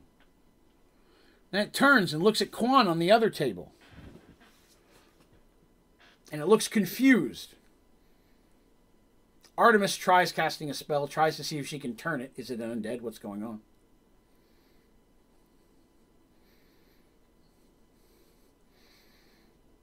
It then re enters into combat. As it moves forward, it swings at Lucas, who dives out of the way. Artemis is yelling, or sorry, Mercy yells to Artemis, Can you throw a heal at Quan? It's basically what she says. Can you throw a healing spell at Quan? And that's the first time the two ladies have communicated in this battle. They really haven't spoken. They just went into combat, like they do sometimes. But she speaks, and she says the name Quan, and the creature steps back, confused again, and looks at her. Mercy's, and looks at her, and and in a very deep, poorly, uh, barely used voice, says the word Quan questioningly. Now it has a very deep voice. I'm not going to do the voice every time he talks because it's goofy, but he's got like a like a very deep Quan, you know, kind of like that, like a very deep grind, grindy voice. And it steps back again, confused. Artemis is doing what Mercy says and attempting to throw a heal spell at Quan from across the room. As I've mentioned, I in second edition you normally can't do that, but I have house rules that you can, but it only does half the healing. Fifth edition uh, doesn't seem to care. Still working on that. But second edition had to touch him for a heal spell, uh, which I think is silly as well. So half the half the heal if you do it at a range. As a healing a cleric, her heals are better than normal anyways. So a thrown heal spell for her is almost like a regular heal spell. Just doesn't get all of her perks and bonuses. She casts that spell at Quan.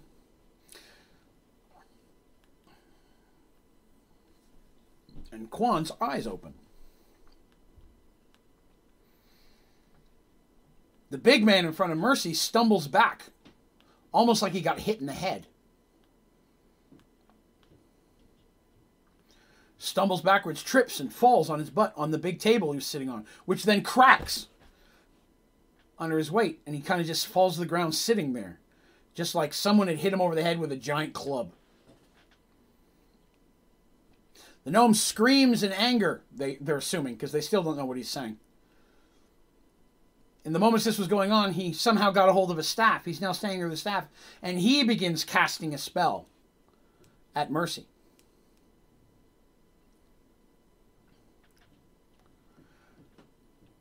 Mercy moves forward, but then feels a hand around her leg. Looking down, the warrior they just was with them that just got cut by Artemis, he's okay. But one of the zombies, the other zombie that was hers, has risen. So she already killed the zombie, he's risen, and the other ones are starting to stir. With his staff, he seems to be causing more of them to pop up. So it grabbed her foot. She's trying to pull out of it, but it's got a good grip on her. The other ones come to their feet. Now most of them have lost their weapons, but they're all starting to scramble towards Mercy. Lucas is now in there trying to chop as well, and he wants to get to the to the gnome, but the big dude is still right next to the gnome, and his axe is still in his hand, even if he's sitting on his butt. Sorry, Ron, I don't talk about Sky Factory during these streams. If you want to shoot me a message on uh, Discord, I will reply to you as soon as the stream's over. Uh, but a lot of people who listen to this don't do the Minecraft stuff, so I, I try not to bring that up too much in these streams. But shoot me a message on Discord, and I will uh, talk to you about that as soon as this is over. I appreciate you coming by. Um, but he wants to move forward, but you know, there's the big guy there. That's a little bit more than even Lucas wants to deal with. Quan, oh no, you're fine. You don't know, you're good. No worries, man. Not a problem at all, sir. Um, Quan is sitting up now a little bit. He looks very weak. In fact, he looks almost a little gaunt, a little drained, if you will. and uh, he looks very weak. But he manages to get up into a sitting position on this table he's been laying on. The gnome is furious. The lightning outside cackling, crackling, cackling, whatever you want to say. It's not a witch cackling, you know what I mean unleashes a spell at Mercy.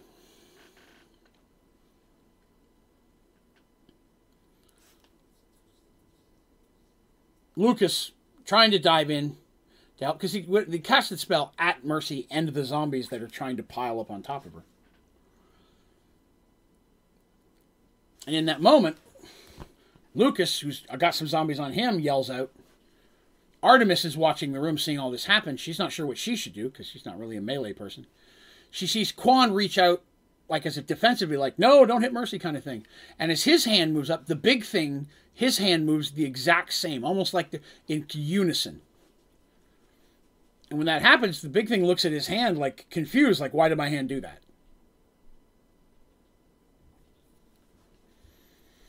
And in and then Quan looks very confused, and he looks at the big thing, and they're just kind of looking at each other for a minute. They're not really saying anything, but they're they're not really moving either. Their hand is still sticking out, and they're just looking at each other. The spell that was cast was a flame blast, and it cooked a couple of the zombies, but it also did some damage to Mercy.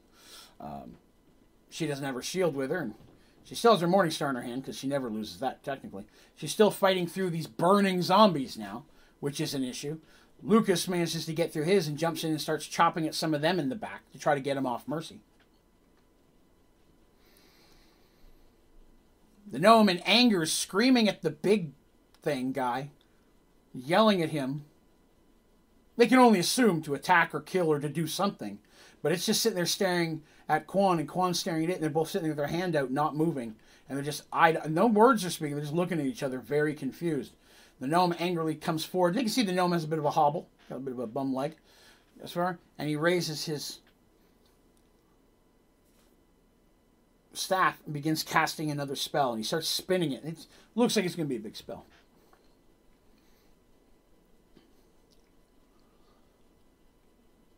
Quan raises his other hand and, and, turns and looks at his hands.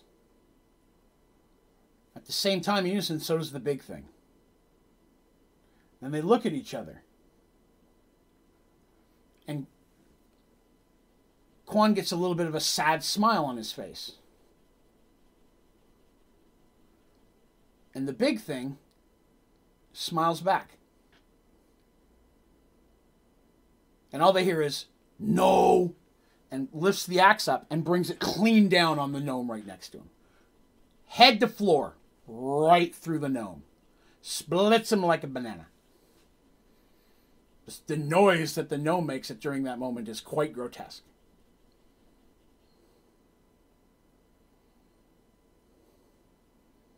As it gurgles and flops to the ground. The other zombies at that point drop. Oh, hello, Patches. Hope it, how you doing, baby? Sorry, Kitty came to visit.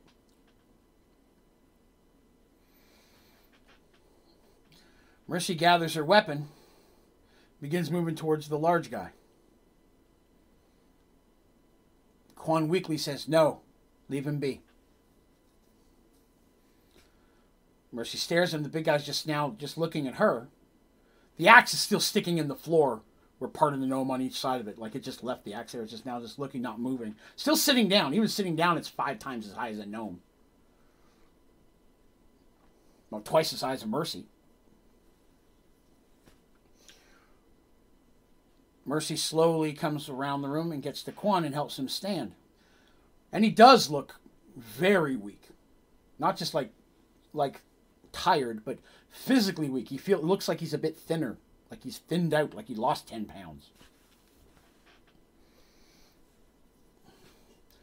Mercy's like, "What the hell's going on? What is it? What do we do?" He's like, "He's not to hurt anybody. Get back off from him. Help me stand." She does.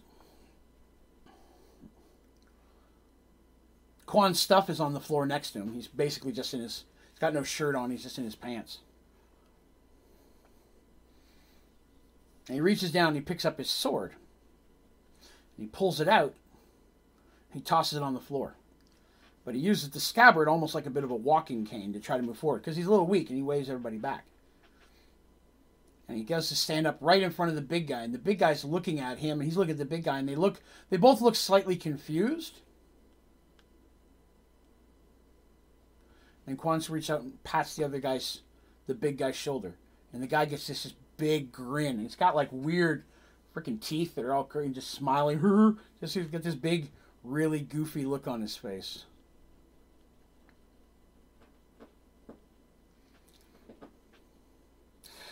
So you see, Mercy and Artemis interrupted the spell before it could be finished, draining Quan's life force to create this behemoth of an undead monstrosity. But it did get a little bit. And while they can't necessarily speak telepathically, they do sense emotions and feelings from each other worry, help, anger, love, whatever the case would be. They can sense that. And Quan can tell that this being is more confused than anything else. But it's not stupid. And as they stand, and as, as they're there, and Quan starts talking to it, it starts nodding at what he's saying, and she can tell Mercy and Artemis, who are now back together, and Artemis is treating Mercy's burns, could tell that it understands Quan quite much so, even though it doesn't seem to be replying much.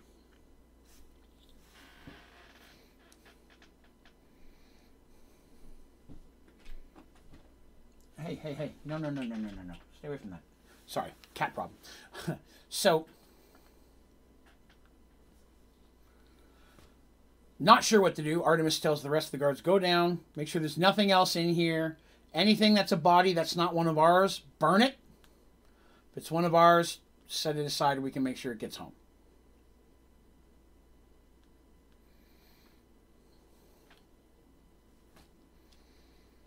She then sends another guard out who goes back and gets the rest of their, you know, Flynn and uh, Travis, the mayor, who comes up. Travis is escorted up to the top. Travis walks in the room and sees the big thing and steps back in shock and horror. Partially because he recognizes parts of it.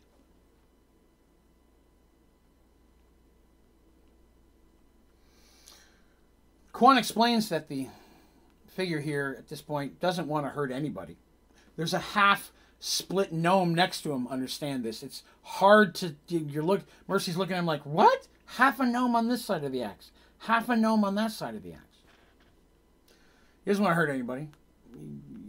He's been brought alive for several different points, but never enough. The spell was never, you know, had enough life energy, if you will, to uh, to make him fully up and able to move. He's come conscious, but not been able to move within the body several times.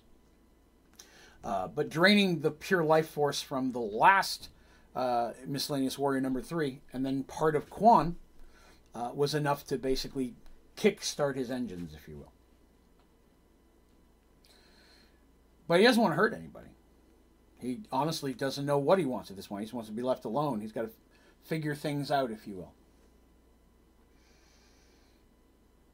And Quan explains that there's a connection. Like you know, he doesn't know if it's because of the spell or what, but he goes, I can, you know, I can sense what he's thinking, approximately, mostly through emotions and flashes.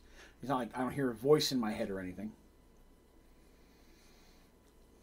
And you understand when we while we were playing this, there was a lot more role playing going on and interaction between the different characters, and I'm going over this as much as I can remember it without any papers. But at the end of the day, the end of the situation. Just, the storm finally starts to clear out. It's still raining, but the thunder kind of moves off and it's turning to morning. It's determined that uh, they're going to leave him here. Travis is not real happy about that. He's like, I don't know how we feel about having this thing, you know, half a day from our village.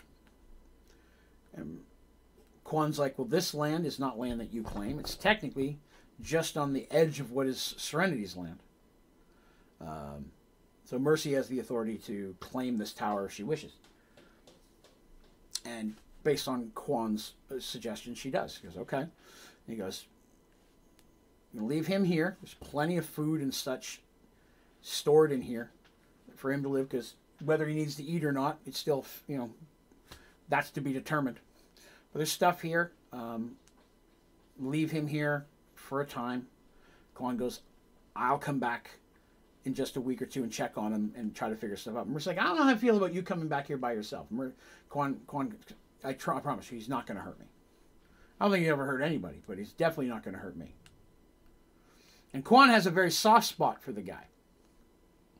And sure enough, over the next few weeks and months, Quan comes back quite often uh, visiting, spending some time with the big guy, uh, who looks at Quan like a big brother. Oddly enough, being way smaller than him.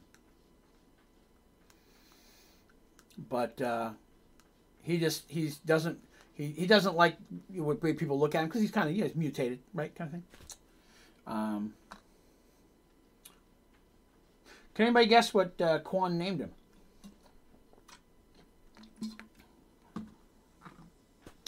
But he ends up staying up there by himself, alone. Quan doesn't want him to be lonely, so Quan comes back. And you know, tries to make a trip up there once every month or two to spend a day or so with him, teach him more about what's going on in the Serenity, the lands around him, advising him to stay away from Willowwind, right? Stay away from the town. Don't mess with the people there. Sure enough, the thing it it does need sustenance. It does eat to maintain. Its body doesn't seem to be decaying. It wasn't that he was trying to create a zombie. He was trying to create a life out of this, and he was relatively successful. A few side effects, of course, but uh, this big guy comes to live in this crudely built tower that was built by zombies and a gnome's control. You can imagine it's not the best, right? Um, and his Igor like creature sidekick, the half goblin, uh, that was guarding the downstairs. So, yes, Frank, which is his name, ends up living here in the uh, tower, uh, moving forward the, on the very outskirts, very edge of the lands of Serenity, um, where well, I want to say once a year kind of thing, Mercy will come back and visit as well. But mostly it's Quan coming back. Quan has a soft spot for the big guy. Uh, wants to make sure that he's okay he's really not a bad guy. Just just a bad situation. Now, when we went through that, if I had my dang notes, there were some cool things I read, and the combat was a little bit cooler. I'm trying to go off memory at this point.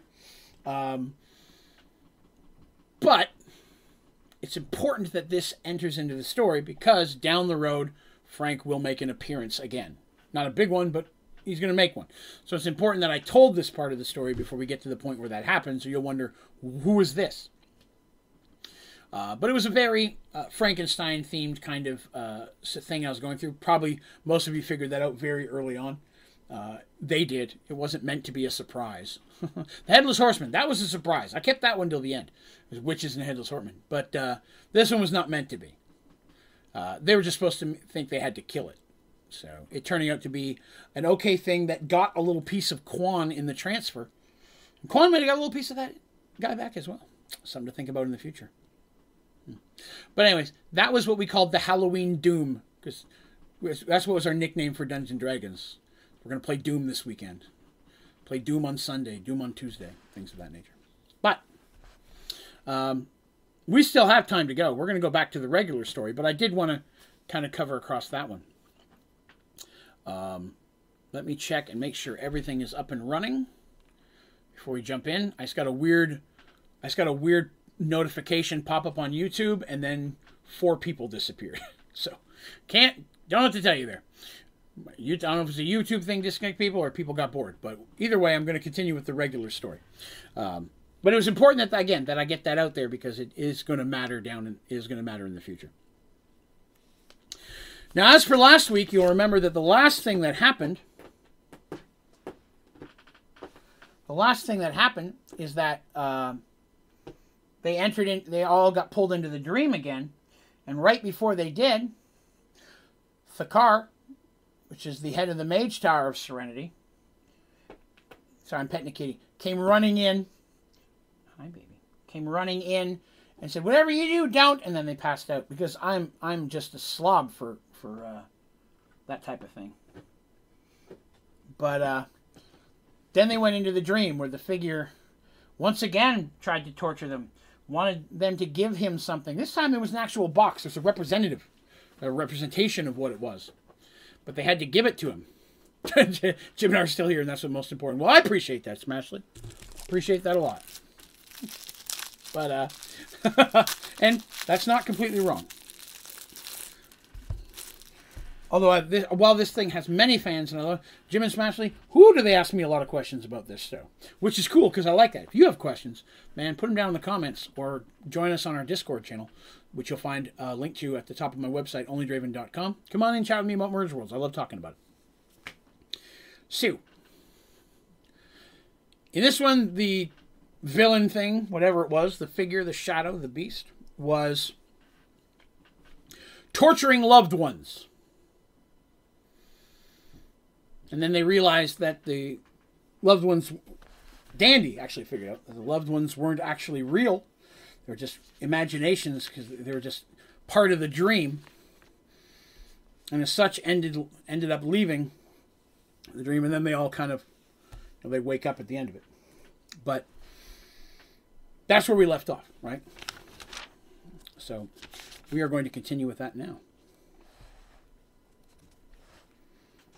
All right, so sure enough,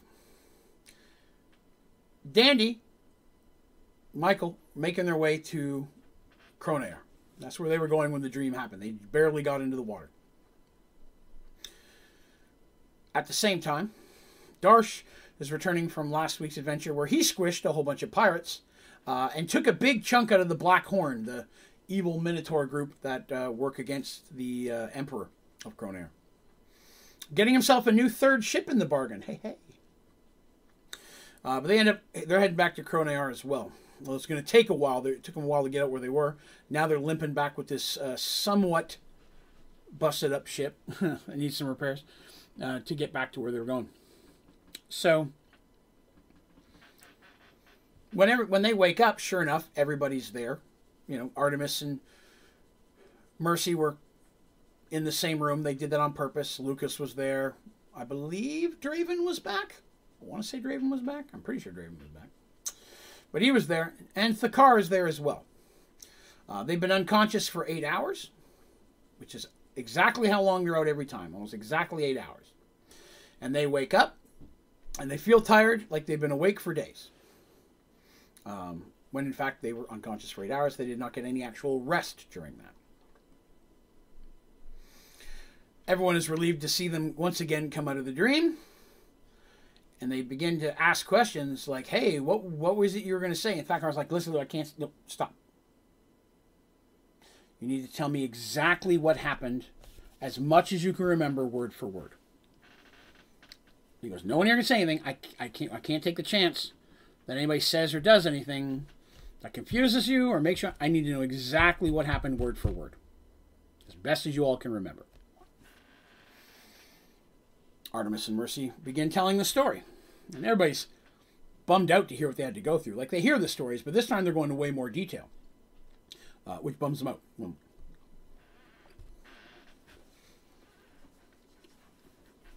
Now, none of the people here were, you know, being tortured. I don't believe. Let me see. Um, was it? Yes, Flynn, Sasha, Weber, and Tevin. So Tevin's the only one here, I believe, that actually was on the wall, and he's like, I was awake. It wasn't me. I'm like, yeah, we realized it wasn't you. They tell the whole story. And as they get to the end of it, right, they, when it's all finished, Thakar's like, okay, yes, that's kind of what I expected. All right, that's, that's what I was looking for. I'm glad you figured that out because what I wanted to tell you is whatever information you give, whatever whatever you give in the dream, you're literally giving to that whatever it is. Whoever it is that's trying to get something from you. I don't believe it's something physical. He wants something that you he wants something whether it be a magic or whether it be something he wants something that you can give him through speaking or through mental or what. The physical representations in the dream are just that, they're representations. Um, and th- the more you say, the more you do, the more you give out in these, the more you are likely giving this person A, closer to what they want, or B, more ways to use the dreams against you in the future.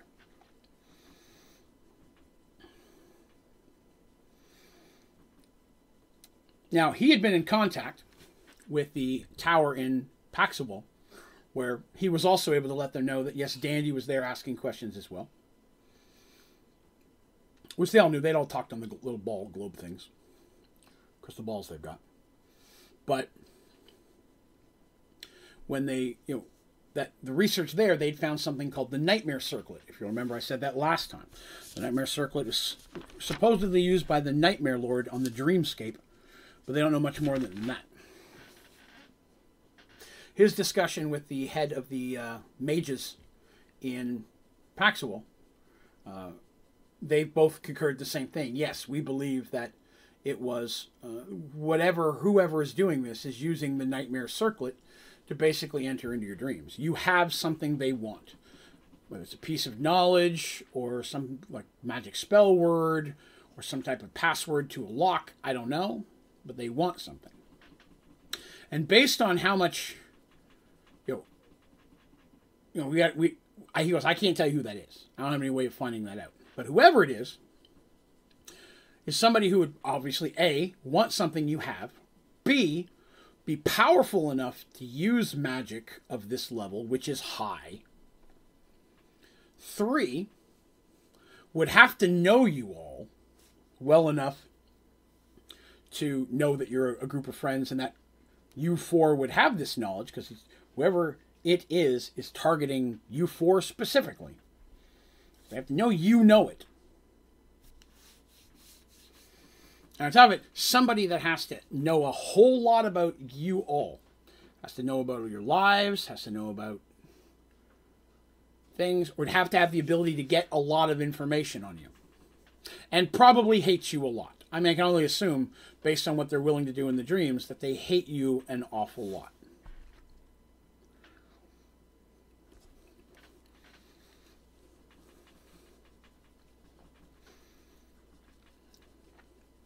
Do you have any idea who this might be?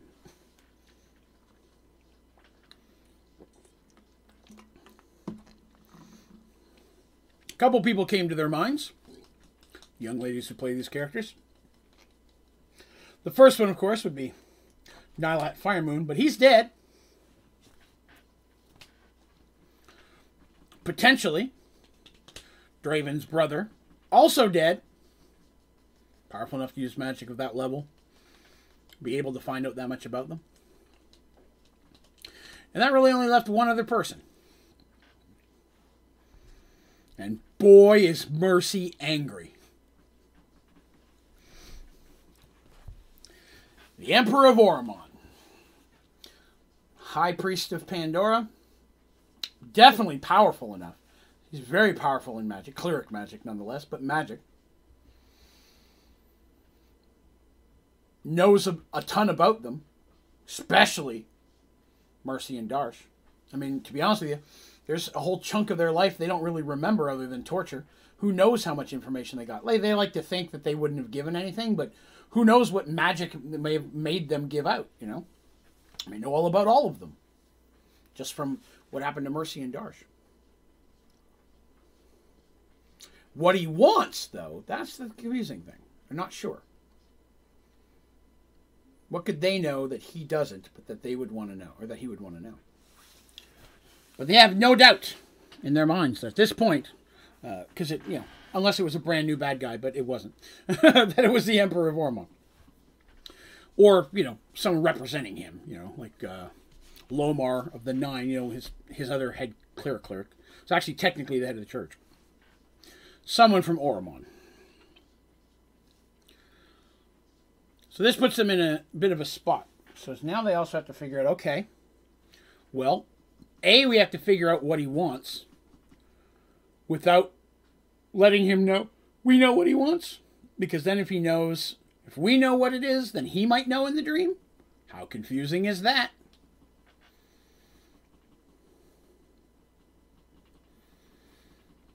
And they ask Thakar, they're like, well, why doesn't he just ask us the question? Why doesn't he ask us what it is specifically? He never has said what it is. And Thakar goes, I, I assume that if he the same the same is reverse the same thing as his if he tells you what that is, you then have that knowledge, you might be easier to hide it or fight back against him if you knew what it was you were fighting against. It's just my guess. He goes, That's all I could think at this point. But if you willingly let him have access to whatever, you let him give him the answer he wants, um, basically let him read your mind and take the thing he needs, he might very well be telling the truth. He might leave you alone at that point, have no more need for you. It may end. He goes, so I mean, that is something I think that you definitely, not saying you should do, but one of those things that should be on the table. Something to consider. Because, you know, head of, head of Serenity, you're a queen, this and that.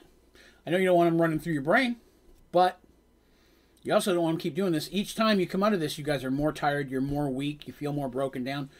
I don't know how, how, how, how, many times this could happen before you actually start physically getting uh, reactions to this. But they know at that point that they have, if all goes as normal, seven more days before this happens again. So they have seven days to figure it out, what they need to do. So over that next seven days, this is what happens.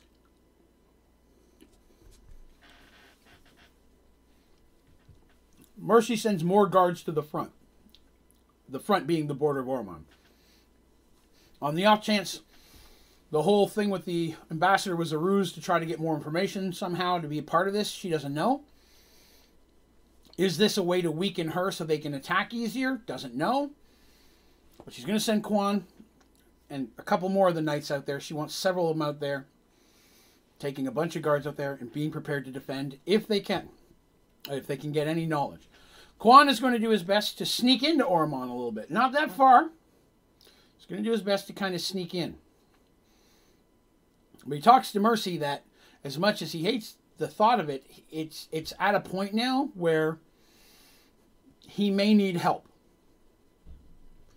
He may need other people who can help him find out things like this. Basically, be spies. But they'd have to be people that could be good spies. They can't be just spies because, you know, if they, everybody knows they're a spy. Mercy's like that's something he is going to have to talk about with her, but he's going to need some help. He can't do it by himself at this point. The border area is just too big, and there's just too much danger there. Mercy agrees, and that's something they're going to discuss over the next week.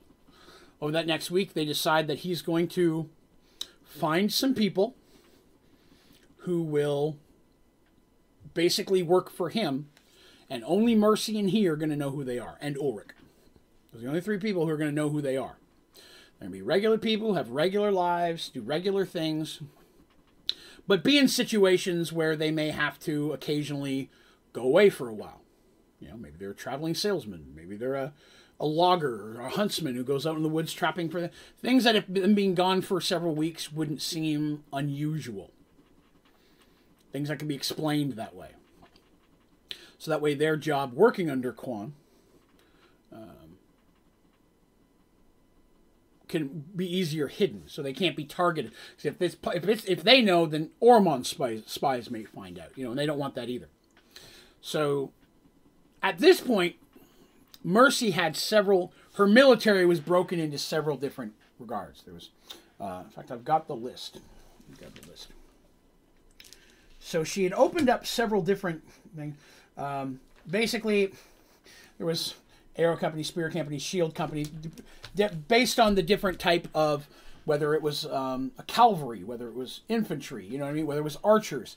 They had different branches, and each knight, each one of her knights, was technically the over that branch, even though they had all their other duties. That was the branch that they're over. Quan is going to step, he's still going to do his, but he's going to have this other group of people that are basically spies that work for Serenity. She's going to call them Shadow Company.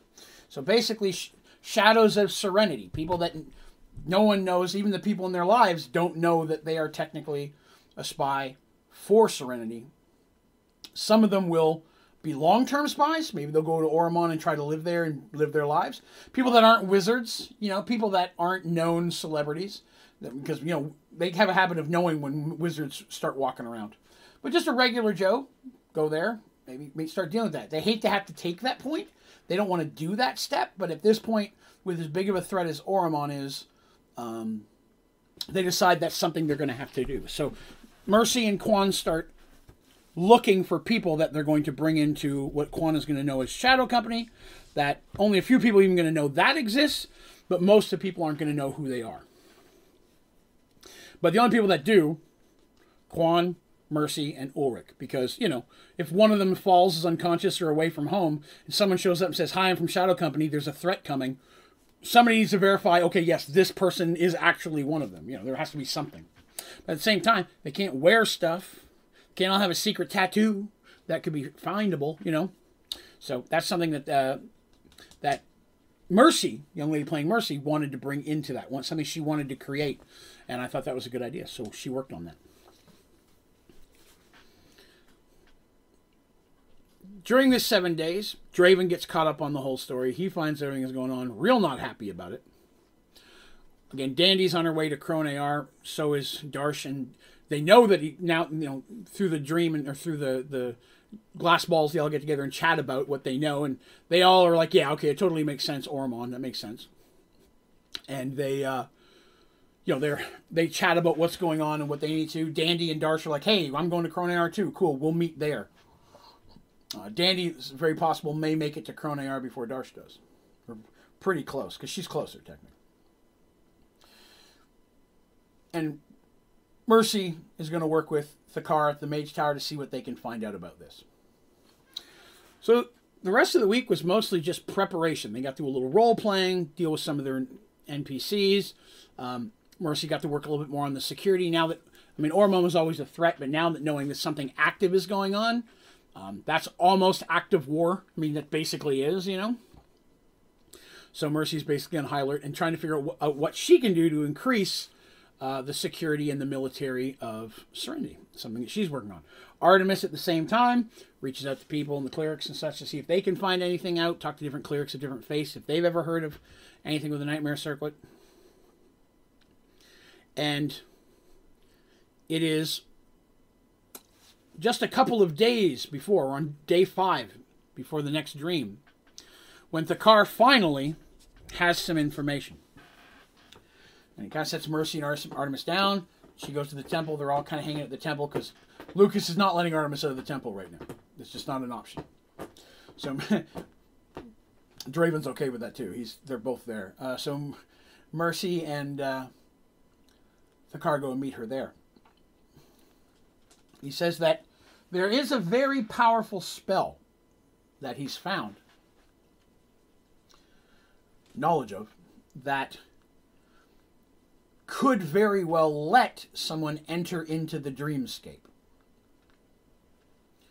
If that's even possible. Merged Worlds has messed up everything. Um, and for the longest time, Merged Worlds was locked off from every other world and every other plane of existence. Remember, Merged Worlds is its own plane of existence. It's like almost a, another. It's it's not the prime material plane, which is what you call regular reality, basically, or our plane of existence, but it's mirrored much like it in its overall um, design, but crazily multiple suns and stars, the way the, the plane works. But it is of that nature. So technically the realm gates which they use to port around from place to place to place the mages believe also could be used to go to different planes although they just haven't quite figured out how yet but it's a hypothesis that the mage towers the brotherhood of magic's been working on for a while that these portals serve multiple different functions and if that's true technically they should be able to be used to go to the dreamscape um, which is in itself another plane of existence. He's like, I have found knowledge, and I have found only one mage who knows how to cast this spell. It is a very powerful spell, and it is very dangerous, because if done incorrectly, your souls could be lost to the dreamscape forever. But it is possible if she'll cast the spell. And they're like, okay, cool. Who is it? We'll ask. Is it Lamia? Tell us it's Lamia, because they were expecting it to be Lamia. Mm-mm.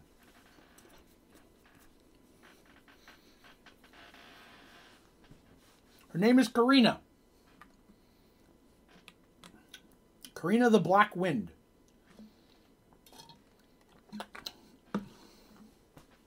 Uh, she is an older mage who's been part of the Brotherhood for since shortly after the merge happened. Um, no one quite knows exactly where she lives, but definitely we have ways of reaching her. Um, although most of us don't do it that often. Mercy and Artemis like, this does not sound good. Why does this not sound good? They're like, well, Karina the Black. Um, okay. Sorry, kitty meow. Karina the Black, uh, not the nicest of people. Um, in fact, I've never met a mage quite as evil as she is. Uh, for all intents and purposes, she is definitely a dark sorceress. Um, but she is a member of the Brotherhood. She's not required to do this, but if we could offer her something in return, then she might be willing to do that. I'm like, what would she want? She goes, that I don't know. We can only ask her. I've sent a message asking her to come here, giving her a brief outlet of what's going on and what we need. And if it's something that she will entertain doing, please come and let us know. We'll see. He goes, I sent this a day or so ago. I received a message. She'll be arriving tomorrow, which is day six, which is just the day before, the last day before you have. And they're like, okay, well, that's that's something. We'll take it. The best we can do. The next day, they're to meet at the Mage Tower because Karina will only meet them at the Mage Tower. So Lucas and Draven have to make arrangements. Um, Draven, even though when Artemis leaves the tower, she doesn't like go with Draven. Draven's never far. You may not see him; he's not that far. Which Lucas genuinely finds comforting, knowing that no matter where I am right now, I know he can see me, which is creepy, but he can also see her, which is great. Lucas and, and Draven have not had a problem ever since you know these things have happened. And, and I mean, he's not a big fan of how you know Draven snuck her out and, and, kidnapped her the first time, but other than that, he's okay with it. Um,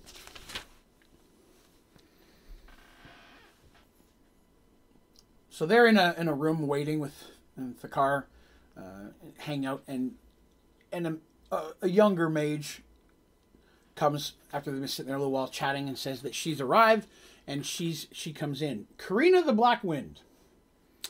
Um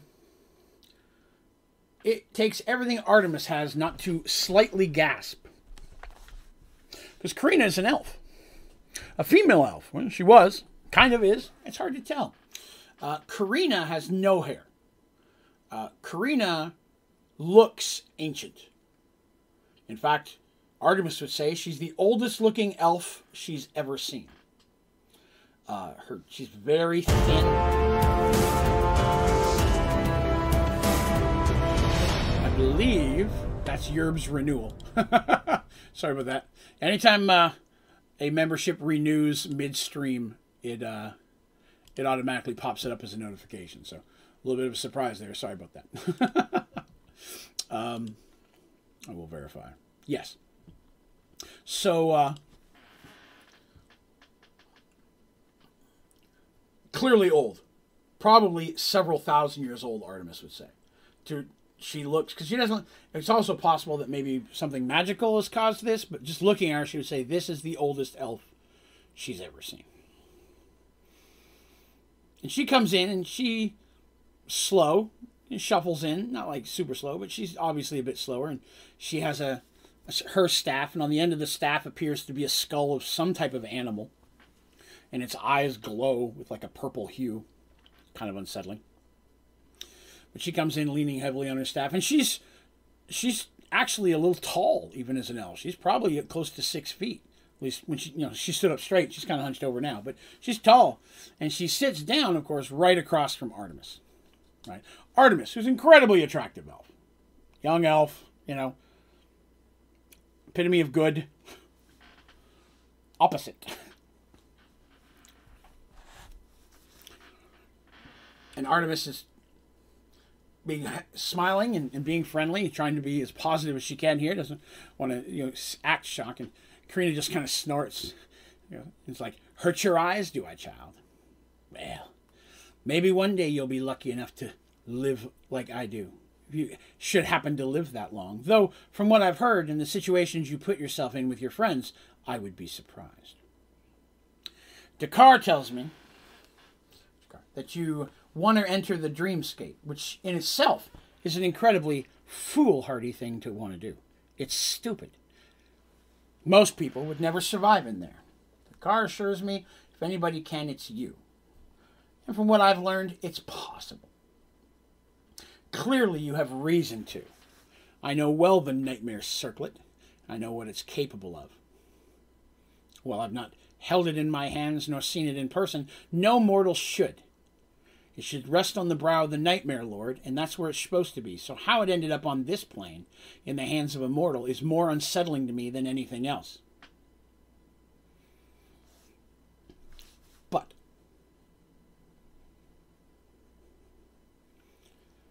it is within my ability to move you into a way to enter the dreamscape. The dreamscape itself is odd. It's not normal. It's definitely different than the planes you've been on before and this one that we find ourselves on now.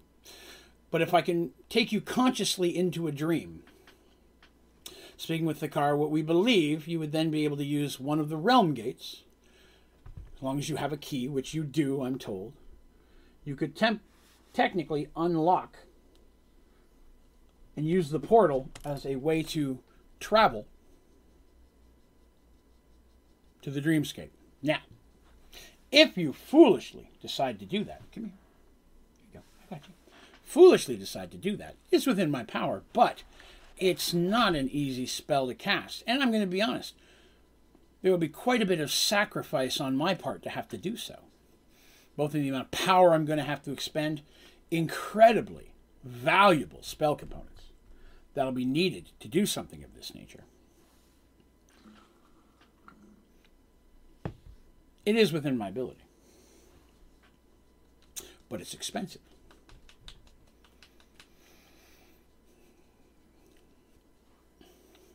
Artemis is like, okay. Mercy's like, okay. What do you want? What's this going to cost? She goes, well, first, you'll need to recoup the cost of the spell components, which I tell you again, incredibly expensive. And Thakar is going to have no problem easily, or no problem, just you know, verifying the, the value of these. Uh, no less than 25,000 gold worth of spell components. The guy looks at her and goes, Really? She just turns and names off a couple things they've never heard of. And he's like, Oh, well, he looked at him like, Yeah, it, it, yeah, it's, it's expensive components. And we have some of access to some of them here, and Karina says she has the rest, but she won't recoup for that. Mercy's like, Done. Karina's like, Well, that kind of money to throw around. Excellent. Secondly, I'd like access to the temple. Surprisingly as it may seem, I too worship a god.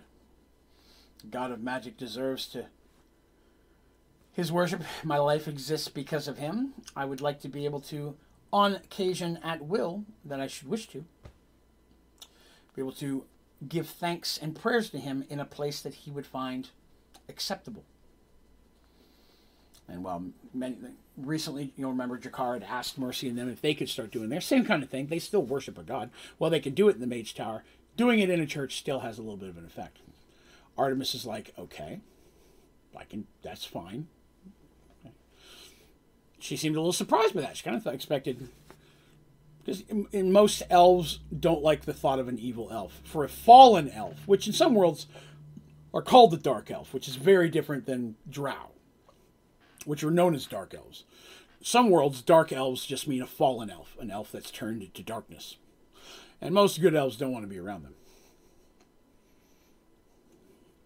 And she goes, and there are certain things that I would like to have access to um, that I believe you'll be able to procure for me. Elven goods, such as wines and cloths and things. It's my understanding that you have access to the elven kingdom of Santriel. I'm sure you understand I am not welcome there, but there are things of my youth I would like to have access to again, and turns out you may be one of the few people that can do that. Artemis is like, okay, we can do that. I'm get you like wine and yeah, I can do that. And she can do that. She knows she can get that through Darsh. They don't really have a way in there themselves, but they can get it shipped up here. It may take a while. He smiles, turns to Mercy, and she goes, "I would like to come to live here at the tower, which means I will be, you know, at times wish to move amongst the city. Am I welcome in Serenity?" Mercy's like, "Yes." So Mercy's waiting for a hammer to drop here. Yes, excellent. And there will very likely come a time that I may need your assistance in maybe procuring some spell components and things that aren't easy to get a hold of. Now, I would never ask you to do anything against your morals or ethics, but uh, if you were to find or come across anything that would be considered rare or valuable, you would bring them to me first. Now, Thakar does not look really happy about that because normally they would bring them to the tower. Mercy looks at Thakar and Thakar's like nodding, like, okay. She's like, no, that's fine. We can do that. If Thakar's okay with that, I'm okay with that. She's like, excellent. How often are the dream cycles? I'm assuming seven days. She said, and they go, yes, every seven days. What day are we on? He goes, six. He goes, it's not enough time. You're going to have to dream again. You're going to need all seven days in the dreamscape if you hope to have any hope of taking of, of freeing yourself from the the effects of, of, of the nightmare circle. There are things you will have to do there. And you're going to need all the time, which means you're going to have to go through the dream again, and we're going to have to cast the spell the day you awaken, which means you'll be going in tired. But it's the best chance you have of having enough time. And they're like, okay. They're like, well, I guess, I mean, we've been through it this many times. And she's like, uh, don't just shake them off. You've been lucky. You've survived these. It's possible these could kill you. They're draining your life every time it happens. It's weakening you more and more. And there's the chance that he may somehow break you down and get what he wants. Strong as you think you are, it's not the same in the dream world. But when you're in the dreamscape in his dreams, you're literally that. He, you're being summoned by him. I, there's no way for you to get access to freedom in the dreamscape if he's pulling you in with the nightmare circlet. My spell should do that. They say, should? She goes, well, I've never done it myself. But yes, I have known the spell for many, many years. Many, many years. So basically, we're going to put them in astral dream form. They will then go to the portal, use the portal into the dreamscape. They will then have less than seven, seven days. Because if he pulls them in while they're in there, they're in a world of hurt. There are basically two things that they have to do. Number one, they're gonna, if they can, break the circlet. The circlet is a physical item, it exists in the waking world. But if you could break it on the dream version of it, he won't be able to use it again. Somebody else might. But I assure you, it's it takes quite a powerful being to be able to do this. This emperor has access to very powerful magics he would not be able to do so again. And if he's anything like what I think he is, the last thing he's want to do is give that kind of power to someone else who could then pull him in. And that's not something he'd be really pretty happy about either. If you can break the circlet in the dream, he won't be able to use it again. The second thing is you need to find the dream link. There is something there in the dream world, a representation of the four of you. It may be one thing, it may be one for each of you. That I don't know, and I don't know what it is. But it's a, it's what links you. It's what he's using to find you and to pull you to him in the dreams. You need to find that and you need to break it as well, or kill it, or burn it, or whatever it is. You need to destroy it. If you do that, the circlet. Oh no, Bubby, hold on. Sorry, bud. No, no, sorry. Got it. All the kitties are sneaking in here wanting their treats. Uh, it goes. If you can do that, then the circlet won't be able to do pull you into the dream anymore. The circlet creates that link with the person. And again, he would have to know and have something of you to do that. To be able to create that link, he has to have something representing you from our world, something physical, something you've worn, something you've held, something you, you know, your blood, something of each of you who even done this. And that represents a link in the world. If you break it in there, then it'll destroy it in the real world as well. So, or in the waking world, I should say.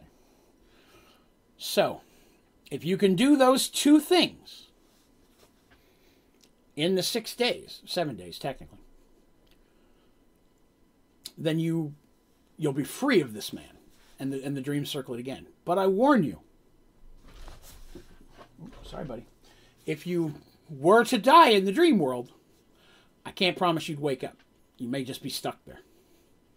I don't know any way to bring you back because your body would just become into a permanent coma like state here, and I know no way to get your you back. If you die there, your your link to your body dies, and you don't have any way of coming back. I know of no way to do it. The gate won't work for you. So that's the gamble that you take. Are you willing to take that chance? And of course, our characters said they are.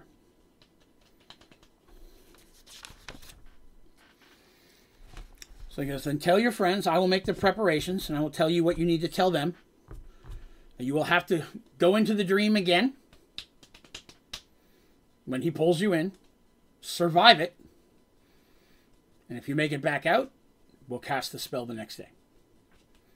I'll begin making the preparations. Agreement is set. This is what happens.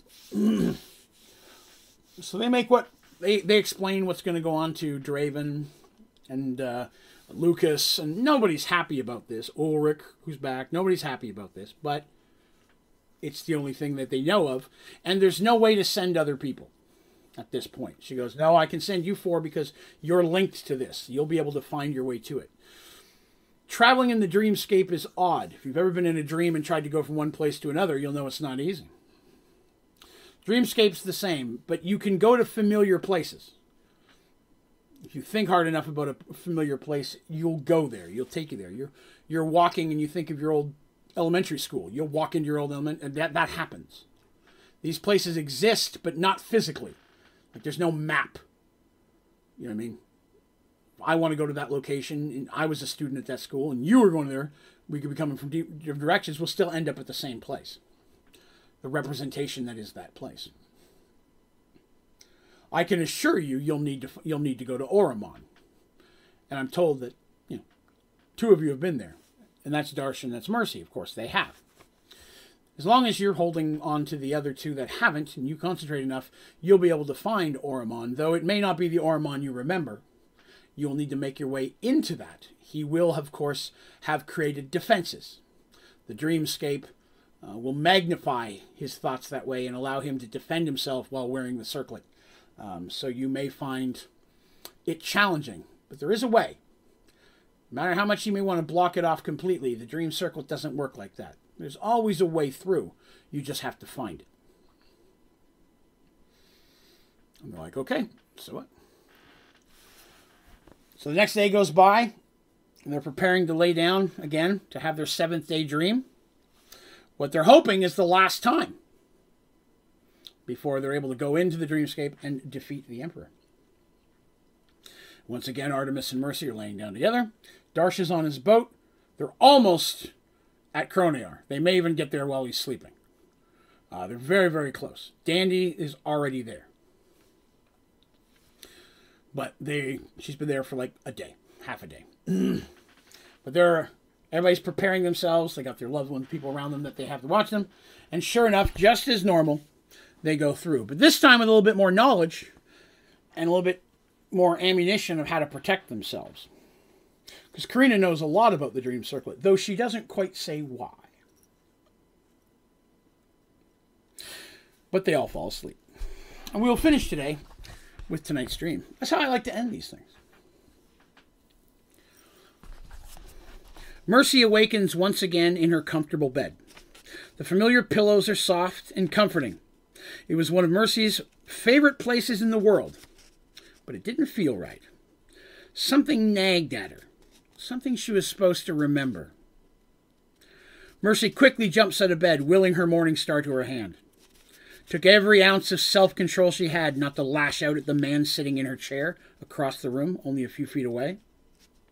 Greetings again, Lady Mercy, says Marcus Dawnbringer, Emperor of Oromon. Artemis awakens in her bed. Stretching, she sits up and yawns. Wrapping her robe around her, she steps over, this, over to her son's crib. Panic shocks her fully awake as she finds the child's bed empty. She quickly runs into the next room, central area of her chambers, but comes to a halt when she sees the man lounging on her couch. Though she had never seen him before, he had been described to her by Mercy many, many times. She knew instantly who he was. Greetings, Lady Artemis, says the Emperor. I've been looking forward to meeting you for quite some time. Darsh awakens in his bed. He sees he is alone, and can only assume Lyra is already awoken. Standing, Darsh yawns and makes his way to his office. You want to check in a document before going downstairs to find something to eat. Darsh opens the door to his study and is shocked to see a human sitting at his desk. The human that was all too familiar. Greetings again, Sir Darsh, said the Emperor, smiling. Dandy awoke in her bed, on the Miss Dandelion. Looking around her cabin, she saw she was alone. She sat up and rubbed the sleep from her eyes. Dressing, she makes her way on deck to see if Lyman had any breakfast made. But when she does, it wasn't Lyman standing on the deck before her. It was it wasn't her Michael either. It was a tall human man in regal looking armor. Even though she'd never met him, she knew who he was. Hello there, little dandelion, said the Emperor of Oromon. So in this dream, they're not together. They're all separate. Each one awakens in a familiar place, in their own comfortable bed, to find the, or- the Emperor there. The Emperor, at this point, now that they know who he is, they bring that knowledge in with them. He has no reason to hide. Probably may not be happy about that, but he figured that they'd figure it out eventually. He's no fool. He knows how smart they are.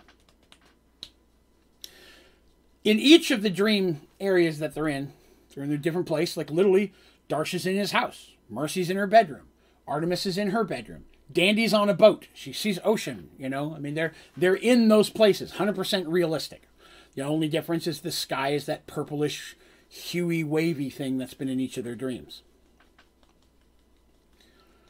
In each of their dreams, they all can see that the Emperor is wearing the Dreamscape circlet. circlet. It's a platinum band. It goes all the way around. And it has a gem in the center that seems to swirl with the same purpley color as the sky. And he basically says now that they know who he was, there's no reason for him to hide who he is.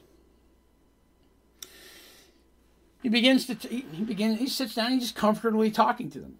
They want to draw their weapons and attack, but they got to wait. They've been warned.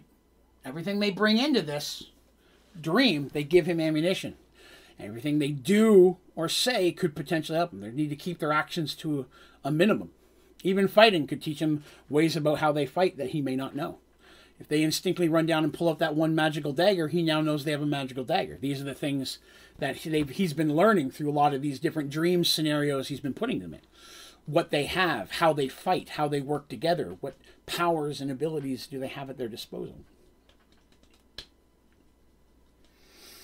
He begins to explain to all of them basically the conversation's mostly the same across the dreams. He explains that each time that this dream happens, he's able to break further and further into their mind, learning more and more about them. And eventually, he'll know everything that they know, all of their secrets. Goes, I'm going to be honest with you, because at this point I've no reason to lie. I entered into your dreams with the specific intent there is a piece of knowledge that one or more of you has. I don't know which one. Frankly, I don't care. One or all of you knows something that I need to know. Now, I'm not going to foolishly believe that you're just going to tell me straight out, obviously, but I will tell you this. Once I have what I want, I won't be able to enter your dream again. That's the magic of the circlet. When I created the link and I came in here, I came in with a specific pers- purpose, a specific need, and that set us on this path. So once I have what I want, I can't come back at you even if I want to. In fact, giving me the information that I need is the only thing that can protect you from me in the circlet. Doesn't mean I can't use the circle on other people, but I will no longer be able to use them on you. If you give me what I'm asking, you give me access to the memories and the thoughts and let me have the thing that I need, I will leave you in peace. And I mean that. No more trouble between our kingdoms, no more troubles with the southern kingdoms, no more attacks on serenity. It all ends. I will have no need of you, any of you, ever again. Give it to me, and you'll be free of me forever. But let me explain what happens if you don't. In each of their dreams, the surroundings begin to swirl and change, and they find themselves seeing places and locations and people. These scenes are flashing kind of in front of them. In Dandy's dream, she sees visions of Michael being literally stabbed and killed by Oromanian elites. She sees Weber's place, the building in Paxual, burning, his screams coming from inside. She sees her ship, the Miss Dandelion, slowly sinking. Lyman nailed to the mast as it sinks below the water. She sees Serenity burning, Artemis and Mercy crucified on the road leading to the city, and Darsh and his family slain, along with all the rest of the members of his ship, just laying on the ship as it floats out into the ocean. In Darsh's vision, he sees his family slain and his home and ships all on fire. He sees his islands destroyed, everything he's built burned, the bodies of all the people living there littering the beaches and floating in the water. He sees Dandy and Michael, their little ship, the Miss Dandelion, crashed upon the rocks, sharks swimming as they sink and blood fills the water. She sees Serenity burning, Mercy, Ulrich, and the rest of her knights, their heads on spikes leading up the road to the city. And Artemis's room is just empty. Nothing there. Hears a whisper in his ears that the Emperor will be enjoying her personally. In Artemis's dream, the temple is destroyed. Draven, laying on the altar, spiked through the heart as his life leaks from him. The clerics throughout the temple and across the arch tortured and slain. Lucas and Molly dead. Molly works there. Kelvin hung by his own thorny branches in the garden. Mercy and her knights slain as her castle burns. Darsh's head nailed to the mast of the, of the Chimera, sunken on a small island, beached and destroyed. Dandy and Michael, tied to trees, being eaten by the dead that they so often hunt. And Seraph, standing next to the Emperor as a young man, saying, Who's that person, Father? as he puts his arm around the young lad. And in Mercy's dream, again, sees her knights slain across the battlefield bodies burned. Serenity destroyed, like an explosion from within the castle. Artemis's temple is destroyed. Again, the tortured and dead clerics everywhere. And in Artemis's room, finding both her and Seraph dead together in bed. Darsh's islands are destroyed. And again, Darsh's body laying across a rock as a warning to any who should come near, with the chimera burning in the background. Dandy and Michael dead in their house in Serenity, tossed in their own fireplace.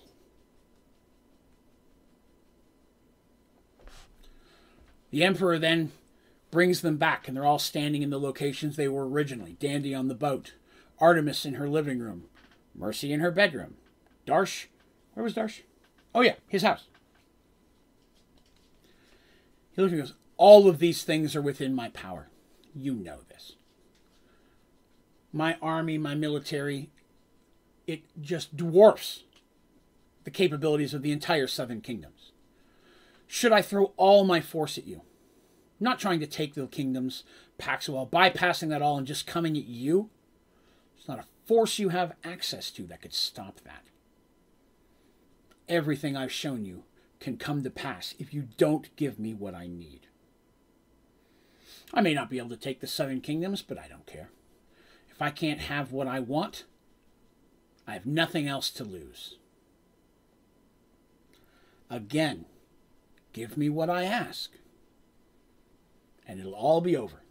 Your friends, loved ones, all safe. You shall never see nor hear of me ever again. But if you deny my request, I will bring you back into this dream every seven days, each time making you weaker and gaining more and more access to who you are and what you know and everything that makes you you until I control you. I bet they didn't tell you that part, did they?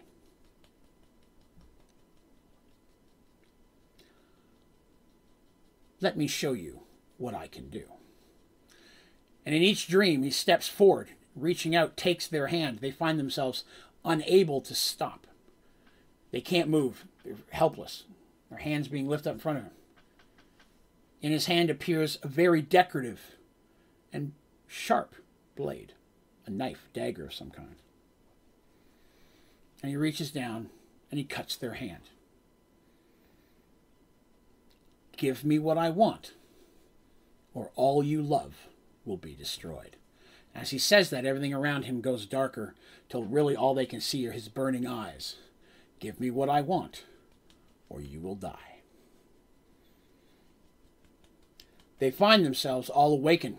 It's been eight hours, their loved ones around.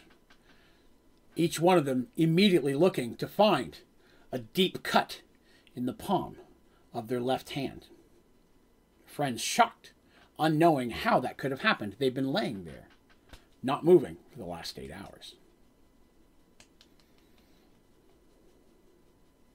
And that's where we'll stop for today.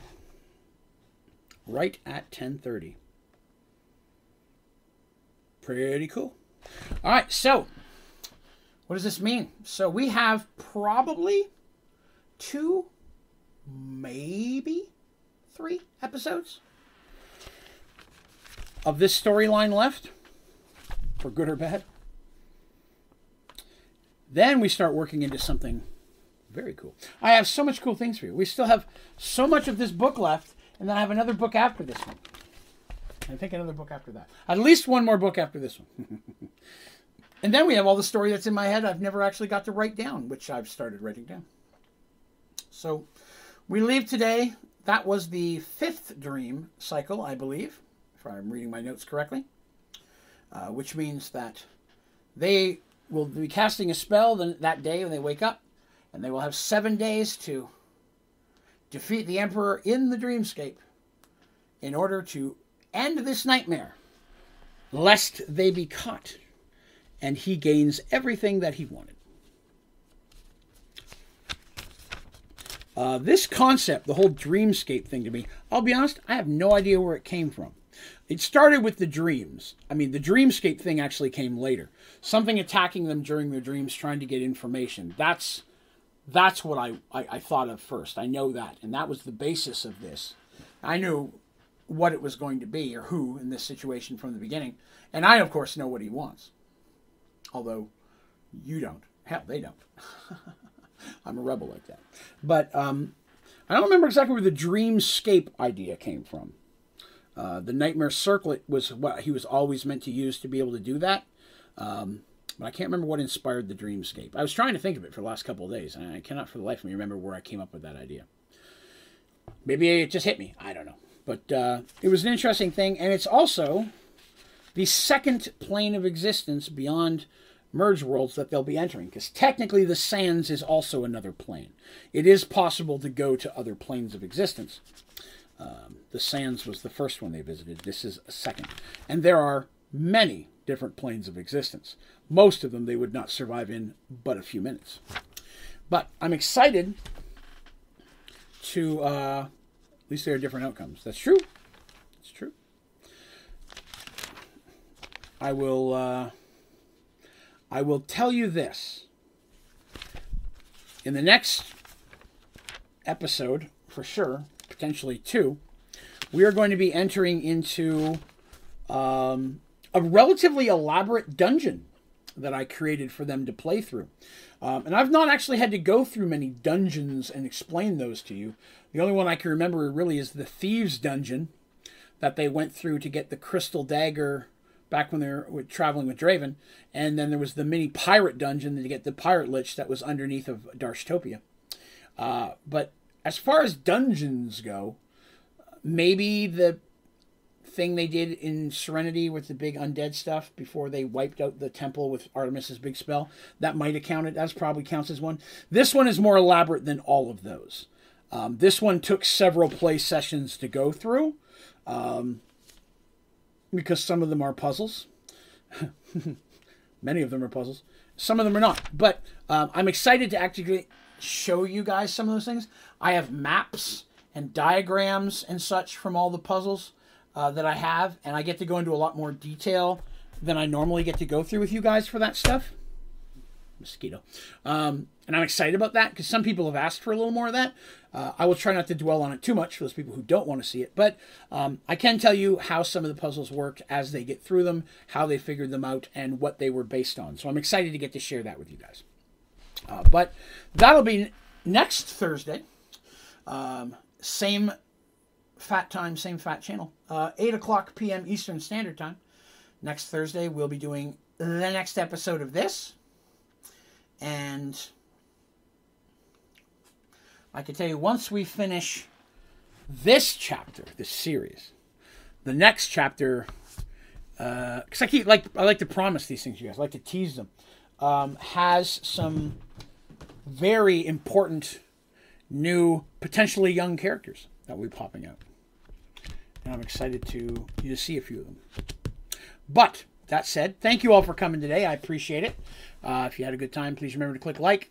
If you haven't already, be sure to subscribe to come back and hang out again. If you're watching this later or listening to this later on iTunes or Spotify, uh, if you want to click a like or leave a feedback or a rating or a sub or however it works on the podcast of your choice, uh, that would be awesome too. I appreciate it. Uh, if you'd like more information uh, about Merged Worlds or some of the characters that I've talked about, you can go to my website, onlydraven.com.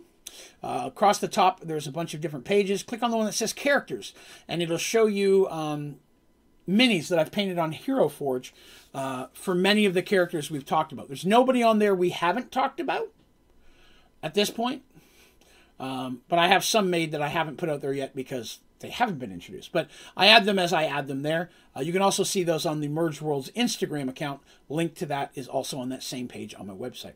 Uh, but yeah, follow me on the socials. Learn more about this and other stuff. If you have questions about Merge World, old episodes, storylines, as long as it doesn't give away the story, I'm happy to answer them. Uh, so feel free to leave them in the comments of this. Uh, even if you're watching this five years from now, I stay on top of the Merge World stuff as best I can. Uh, shoot me a message on the website come join our Discord. Link for that's the top of the website as well. Lots of cool ways to get in touch if you have questions or feedback on Merged Worlds. I would love to have it. But other than that, tomorrow uh, we'll be streaming again 10 a.m. to 2 p.m. Eastern. Uh, we're doing Stranded Deep this week. It'll be our third episode of that. Hopefully, you'll come along and hang out. It's been a fun game so far. Uh, I don't think it'll be a super long game, but it's a fun game to play through uh, alley.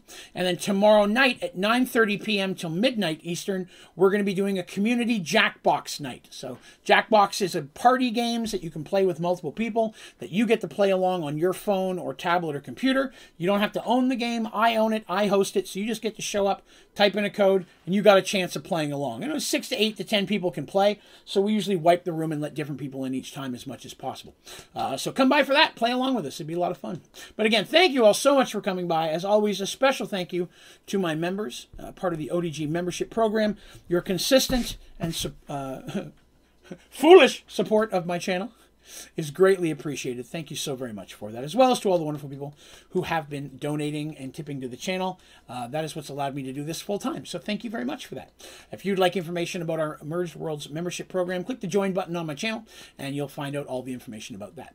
And of course, an extra special thank you uh, to my moderators who, uh, as best as I can tell, listen to this stuff and hate my cliffhangers. So I try to come up with new ones just to bug them. so you all have yourselves a wonderful day, and hopefully we will see you again next week for a little bit more Merged Worlds. You guys have a great day.